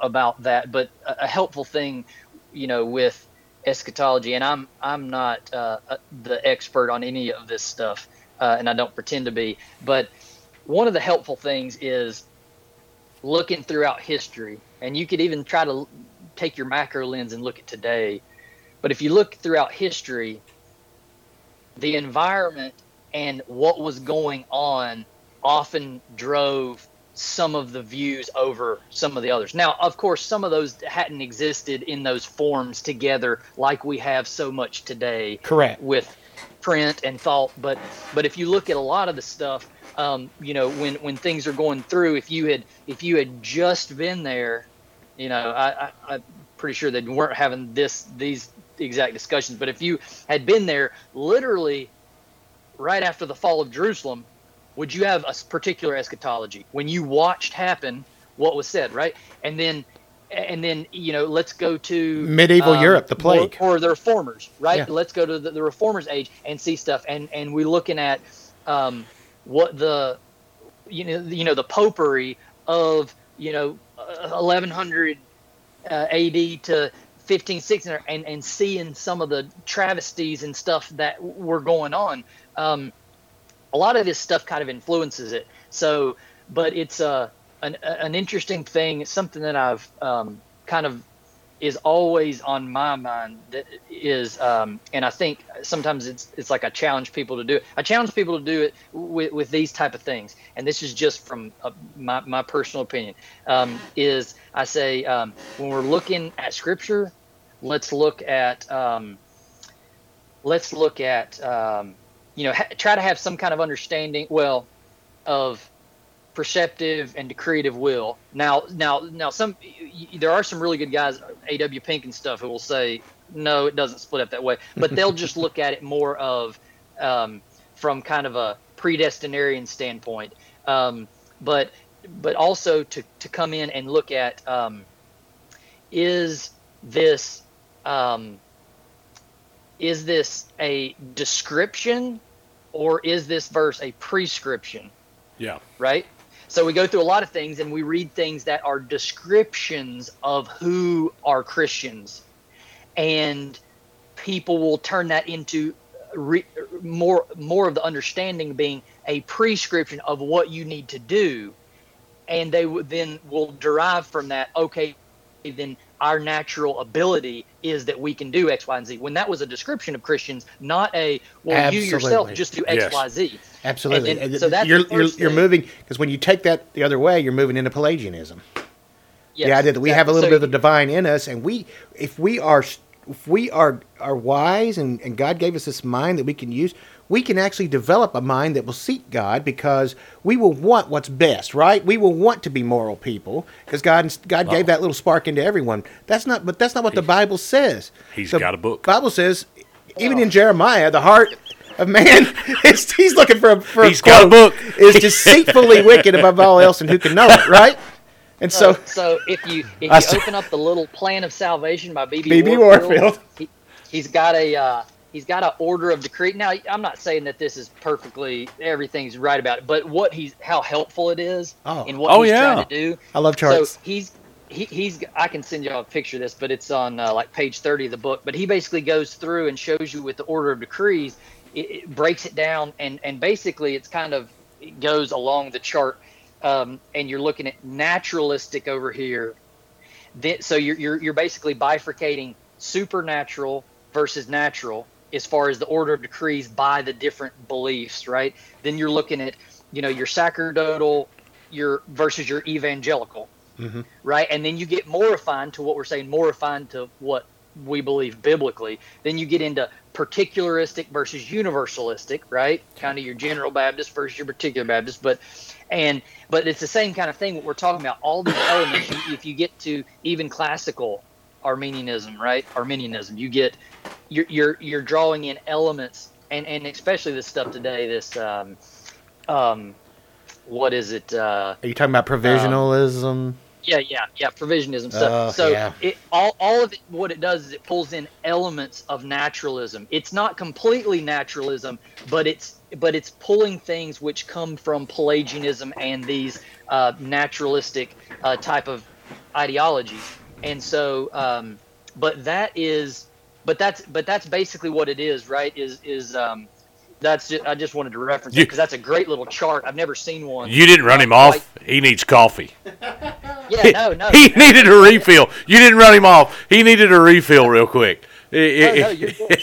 but uh, you know, outside of uh, of that, which I tend to, you know, I want, I, I try to do myself. So I tell other people, hey, is this when you're reading scripture? Is this not that they can't be somewhat of both, but is this more prescriptive or descriptive when we're understanding the um, the words of Christ, the words of the apostles? You know, how how is that intended to be understood? That is honestly And- one of our favorite sayings. You got to remember: is this prescript? That's good. Is that prescriptive or descriptive? Because we've got to answer that before we understand how to handle this. Oh Jared, yeah. would you like some we, coffee? when we look at you know Christ talking to the apostles, and we see some of these words or some of these phrases, um, and we see description. Well, if you read that as a here, uh, not only is it half the time the things that Christ says to the apostles gets taken as like Christ saying to an unregenerate person. Yeah. it's taken out of out of context, but um, you run into those issues. But the other thing is, and this kind of go, goes the into the world of eschatology and things is I, I mean not directly but it's it's broadly is taking a look at scripture and and understanding you know making a mental note of physical versus spiritual and so you know there's there's so many elements of scripture that there's a duality in right so Mhm. there's there's physical in there, there's there's a physical reality with spiritual implications Sure. and so when and, and so that's one of the things when it comes to you know eschatology and again i'm not i'm no authority on that whatsoever but is that reading that interpretation and thing just like other parts in the bible is are we reading are we reading a, a purely physical are we really reading a purely spiritual and uh oh yeah there you go I also have books with charts that are old. Well, yeah, yeah, yeah. You know, I think No, another great. to to piggyback what you're saying. I think a lot of people that have problems too is I think one of the best ways it's ever been described to me described to me is when we're reading scripture, we have to concentrate on crossing that bridge to take ourselves from this world back to their world and that original writer to the original audience. And I think some people today forget that and they run what you're saying. There's a, scripture, a scriptural application or a spiritual application. I'm saying and they run to it, but they forget the context, and so they get the spiritual aspect of it wrong because they forgot the context. You, does that make is that making sense? Yeah, Or and you you Yeah, know that is one of the things that I think in the early Reformation they really began to start. They be they they sort of started the process of doing that, which was this idea of, and it had become foreign to the church by this point, through the medieval church, then the Roman Catholic papacy, is that everything had become allegorized. Let's mm-hmm. teach people, l- like you said earlier, a little lesson for the day, surface level, sermonette for Christianettes. Sermonettes for Christianettes, and you have this little thing that you, this little homily. In fact, hom- homily and homiletics that was that is one of the terms they used, and there was nothing deeper. They didn't say, okay, when when this was being written, this was what was happening in the world, and this is what was going on, and this is what this author is addressing. Uh, for instance, even in the prophets, you can take the minor prophets, and many of them you can really go wonky. You know, for yeah. instance, I do think sometimes dispensational premillennialism takes some of these prophecies and takes them out of context. If you read them in their context, they had a meaning for that day for those people. I'm not saying it's not possible they could have a futuristic meaning because I think a lot of things have. I've always said there's oh, a there's a lot of things that have a, there's a have plurality. have a temporal and a futuristic. That's right, absolutely. And you know, for instance, out of Egypt I've called my son referred to the calling of Israel, the nation of Israel, out of captivity. But Matthew lets us know there had a, had another meaning, a significant meaning that the Son of God was going to be in Egypt, sort of captive in a way to the sense of the political landscape. Herod the Great trying to kill killing by killing all the young ones in in Bethlehem, right? So he had to escape that, had to flee that persecution, and then he was called back out. He comes back, and they, they, they land, and they and they and they he's brought up in Nazareth, the village of Nazareth in Galilee. So, excuse me. So we we do see that. I've always said there's there's more than one more than one way to skin a cat when it comes to that that level. But what had happened, what began to happen, and Origen was one of the worst to do this, was they allegorized everything. And you know, in, and in the process, and that's one reason why I used to say, "Well, I won't be an amillennialist," because guys like Origen were the ones that kind of influenced all that. But then, you know, you look at somebody like Augustine, and I don't consider him that wonky on most issues. Now, he was still part of the ecclesiastical Yeah. church that became the Roman Catholic Church. Uh, it wasn't truly the Roman Catholic Church we think of today. No, Uh, they weren't. no. They weren't worshiping Mary and things like that. It wasn't like that, and and they No. and they weren't giving dispensations for sins and all that. It wasn't. It hadn't. It wasn't what it would become. But guys like, um, I'll say Luther to some degree, but uh, but I'll get. I won't go as much into Luther. I'm not a big student of Luther. I don't know as much about him. But you take your other guys, some of your other guys, your Calvin and, and Beza and some of these others. They truly did try to take. Okay, they they were smart and they they had learned the languages, right? they did try to take that sort of polymath approach. Let's learn more than one language. Let's let's be able to read things from their original languages, and let's take what we what we can get that's good from the medieval church, and let's discard. Let's let's put it in its context and discard what is not, and go back to basics. Go back to the Bible. Read it in its context. Go through it one word at a time, one verse at a time, Yeah. until you get to where you can actually say, "This is what the Scripture says." and from that, this is what it means. Don't read into it because they were saying you had some weird stuff, and, uh, and again, I do say some groups even today still do this, where they read things into the Bible. Like one of the classic examples is taking the, the verse in Psalms where it says, "And your words are are pure words, like silver tried in a furnace." Seven they take that to say it's about the King James translation. It's not what it's about. It's about God.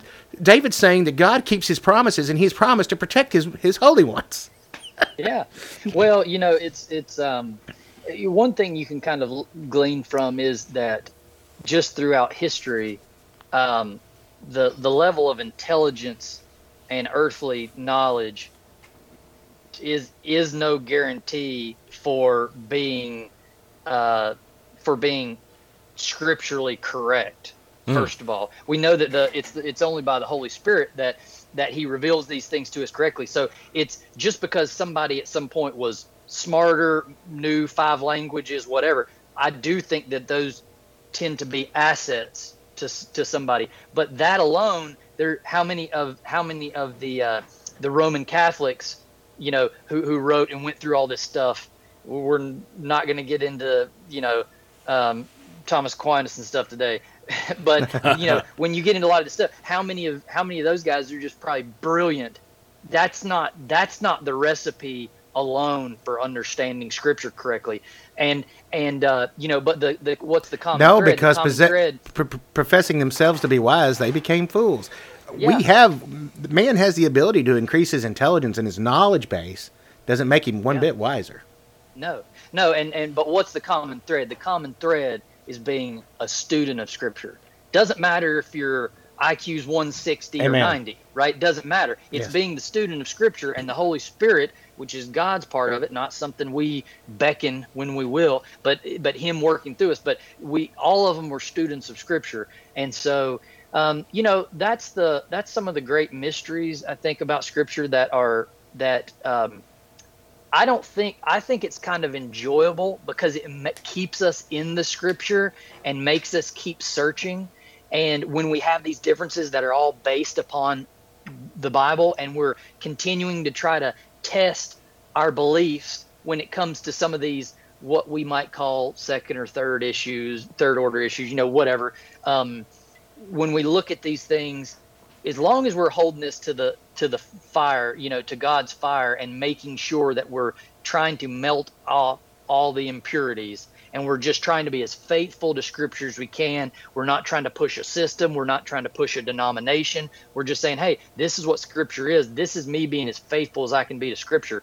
That's where I mean, when we get to the other issues, I think no matter where you land on the good, reasonable, biblical positions, there's I like to glean from all the people, Sure, from all sure. the different positions because there's so many wise, smart guys who have so much to offer. And and the thing is, because it is scriptural, even if even if the broader system may not be something that you agree agree with in totally uh, you know but the when we when you start going to the individual elements and you see them going verse by verse the things that they're saying although their application to the system is different than yours you completely agree with. Absolutely. So we don't so that's the that's the main thing for me in a lot of the stuff is to make you know when when you can agree with the verse by verse not necessarily in the broader system but but what god uh, what the spirit gives us through understanding that and how that applies to us the broader system kind of regardless i think it, we are all gleaning wonderful spiritual things from it. There's the academic side of, of like you said being a student of scripture. You'll find people that have written great works that you can learn from that you might not actually go to the same type of church and you would find that some of their other personal views were much weirder than what you would imagine you know i mean it, you know if you have the works of of Karl Barth, you can still learn from it. If you have Bruce Metzger's stuff, you can still learn from it. It just doesn't mean you're going to necessarily agree with them on everything. Um, yeah I, I want to say something. This is funny. I ran into uh, uh, an attorney friend of mine the other day, and you know her. And she said, "Hey, Roy." I said, "Hey." She goes, "How is the family and all that?" And I said, "You know, we talked." And she goes, "When are you going to put out a podcast? We've not recorded since was it was it New Year's Eve? New Year's Eve during the day." and uh, because of uh, various storms and weather issues, and also scheduling, but also illness. Illness has run rampant in both of our families. So we've we had had COVID. yeah, so we've had Yeah. We all had COVID. so there have been some issues, and we haven't been able to get together. And um, Took it a month to go. she said, "I miss it. Y'all, y'all haven't put out a lot of shows lately." And I said, "No, I know." She said, "But you're you're still doing it." I said, "Oh, we're going to record this weekend. we're over two hours in our." St- So, and we, in all seriousness, we I said this earlier. apologize. No, no, no, no, this we is want, awesome. We want to have you back because this has been great. But I just want to. I'm going to put in the show notes that we're back with a vengeance, baby. and and but in all seriousness, we won't have you back. Now we've got the Pilgrim's Coffer stuff out of the way. Now Yeah. we can sit down and talk some just meat theology, theology stuff and some good stuff. But Yeah. in all seriousness, if you are listening to us, share your website. yeah, let them know who you are. Let them know one more how to get time a as hold we of you. wrap this up, and then we'll get you back on the next couple months. We'll get back on here and do it again. Yeah, yeah, it's it's a pilgrimscoffer.com. Uh, if you just Google search a pilgrim's coffer, I think I probably wind up being one of the first ones. A pilgrim's coffer theology, you may see it. Um, and uh, so it's A P I L G R I M S C O F F E R. So a pilgrim's coffer. Somebody saw that at, when I first early on and was like, "Oh, I thought it was saying a pilgrim scoffer." Was, oh no, no. I was like, I didn't even think about that when I when I did it, and I knew that An agnostic the website, okay. was going to be unconventional um, when I came out with it. But I started thinking, what do I want to call this? And that just kept coming back in my mind as I'm trying to. I would like to make. Uh, I mean, it's a. It's probably a lifelong project, but I would like to make a repository, a valuable repository of resources that that can benefit people. Um, and so I'm not anywhere near that. I've got stuff. I actually moved platforms not long ago. So I've got a lot of stuff from the old website. I've not even done moving over. Right. And then between shipping stuff out and co- trying to come out with some new stuff, um, you know, I haven't really had time to add a whole lot to that. Um, I've got some guys um, who've kind of done a little bit on the blog with me, uh, so because I just don't have as much time to sit and write. I would love to um, take out one or two page excerpts out of some of these books that I'm going through, and then just sit there and do 1,500 words talking about it. Oh, um, yeah. I don't know that many people would want to read that, but I enjoy that. Um, but uh, yeah, so it's just we'll see where it goes. Um, but the main thing is is um, you know trying to help uh, people locally. I know I've gotten a, a quite a good number of people who live in the area that I've never known who reach out and go, I just live 15 minutes from you. I saw your website. I want to, you know, so it's kind of that engagement. I've had people uh, come visit my, ask where I went to church and come visit my church because they're new to the area and they found my posts on Instagram tagging Asheboro, North Carolina. Um, stuff like that. So the main thing is to give people uh, resources, to give people items. Um, a lot of people buy gifts for me to give as gifts to like their pastors or their elders, right? Um, so the main thing is to help people out like that. Give um, give uh, some good, uh, you know, material content if that's what they want, but also um, you know digital content and uh, drop quotes here when I can. Uh, give references, help people out. I have people, hey, can I saw you reference such and such? Can you can you show me? Can you send me a picture of the next two pages to see so I can read the rest of what he was saying? And I go, yeah, sure. So I go open my AW Pink and uh, cut, take the rest of the pictures and send it to him. Overseas, I had somebody the other day from, uh, I think they were from Thailand that probably didn't have the book, may have not had it online where they knew that they could find it over there. Yeah. And so, hey, would you mind sending me? That? Yeah. So I send it. You know, I've had uh, pastor friends who, hey, can you, you know, can you help if you run into something in your library? Can you? And that's the type of stuff that I love because, like I said, it's about for me, it's about serving. For me, it's about um, meeting people. But but ultimately, when it all boils down, I hope that it benefits somehow the local church in various ways. Uh, whether it's gift giving, whether it's whether it's solely pastor appreciation, but hopefully, ultimately, uh, you know, it's the doctrine, the theology that that I give resources for people to uh, to grow from and to, and and to you know and to not have to have a massive library to have access to some of it. That's another thing.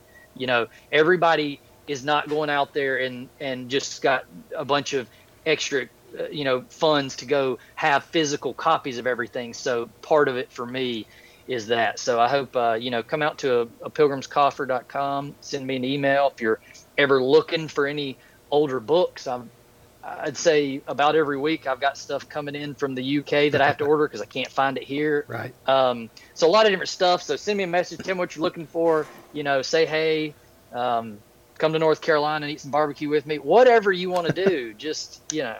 Let me say something, then I'm going to turn it over to Chalon and he can close this. But uh, I didn't meet you till today, and uh, I'm going to say something that's going to sound very SBC and evangelical of me. You've been a blessing. You've been a, you've blessed my heart I- today. It's I- been I feel like I've met a new friend, so that's great, and I appreciate what you're doing, and I say amen to the fact that you're being a resource for for, for godly men who want to get this information, and I uh, appreciate it, and I want to thank you for being on our show too, Chalon. Yeah, well, thank Well- you guys. I really appreciate you guys inviting me. We will do this again. We will, Yep. at the two hour and 10 mark, we'll cut it off roughly. And thank you, man. This has been Yeah. far exceeded any expectation. Um, more theology, and we got to do this again. I thought I Uh, might get 30 minutes out of you, and then we'd have to fill the rest of the show. No, this was great. No, that's generally why I have to apologize to people. But no, Uh, I- don't I- apologize to us. No, we're we're we're wordy. Yeah, no, I love it. I, I'd be glad to join you guys anytime. Like I said, it's a blessing just to uh, fellowship with guys like this and, and have good conversations, and, and hopefully it, it benefits those that are listening. All right. Well, we thank you, man. You have a great day. Thank you so much, and I'll be in touch because I know I got to get some more stuff. So, thank you. You have a great day, man. God bless you. You too. God bless. Thank Thanks, Jared. Oh.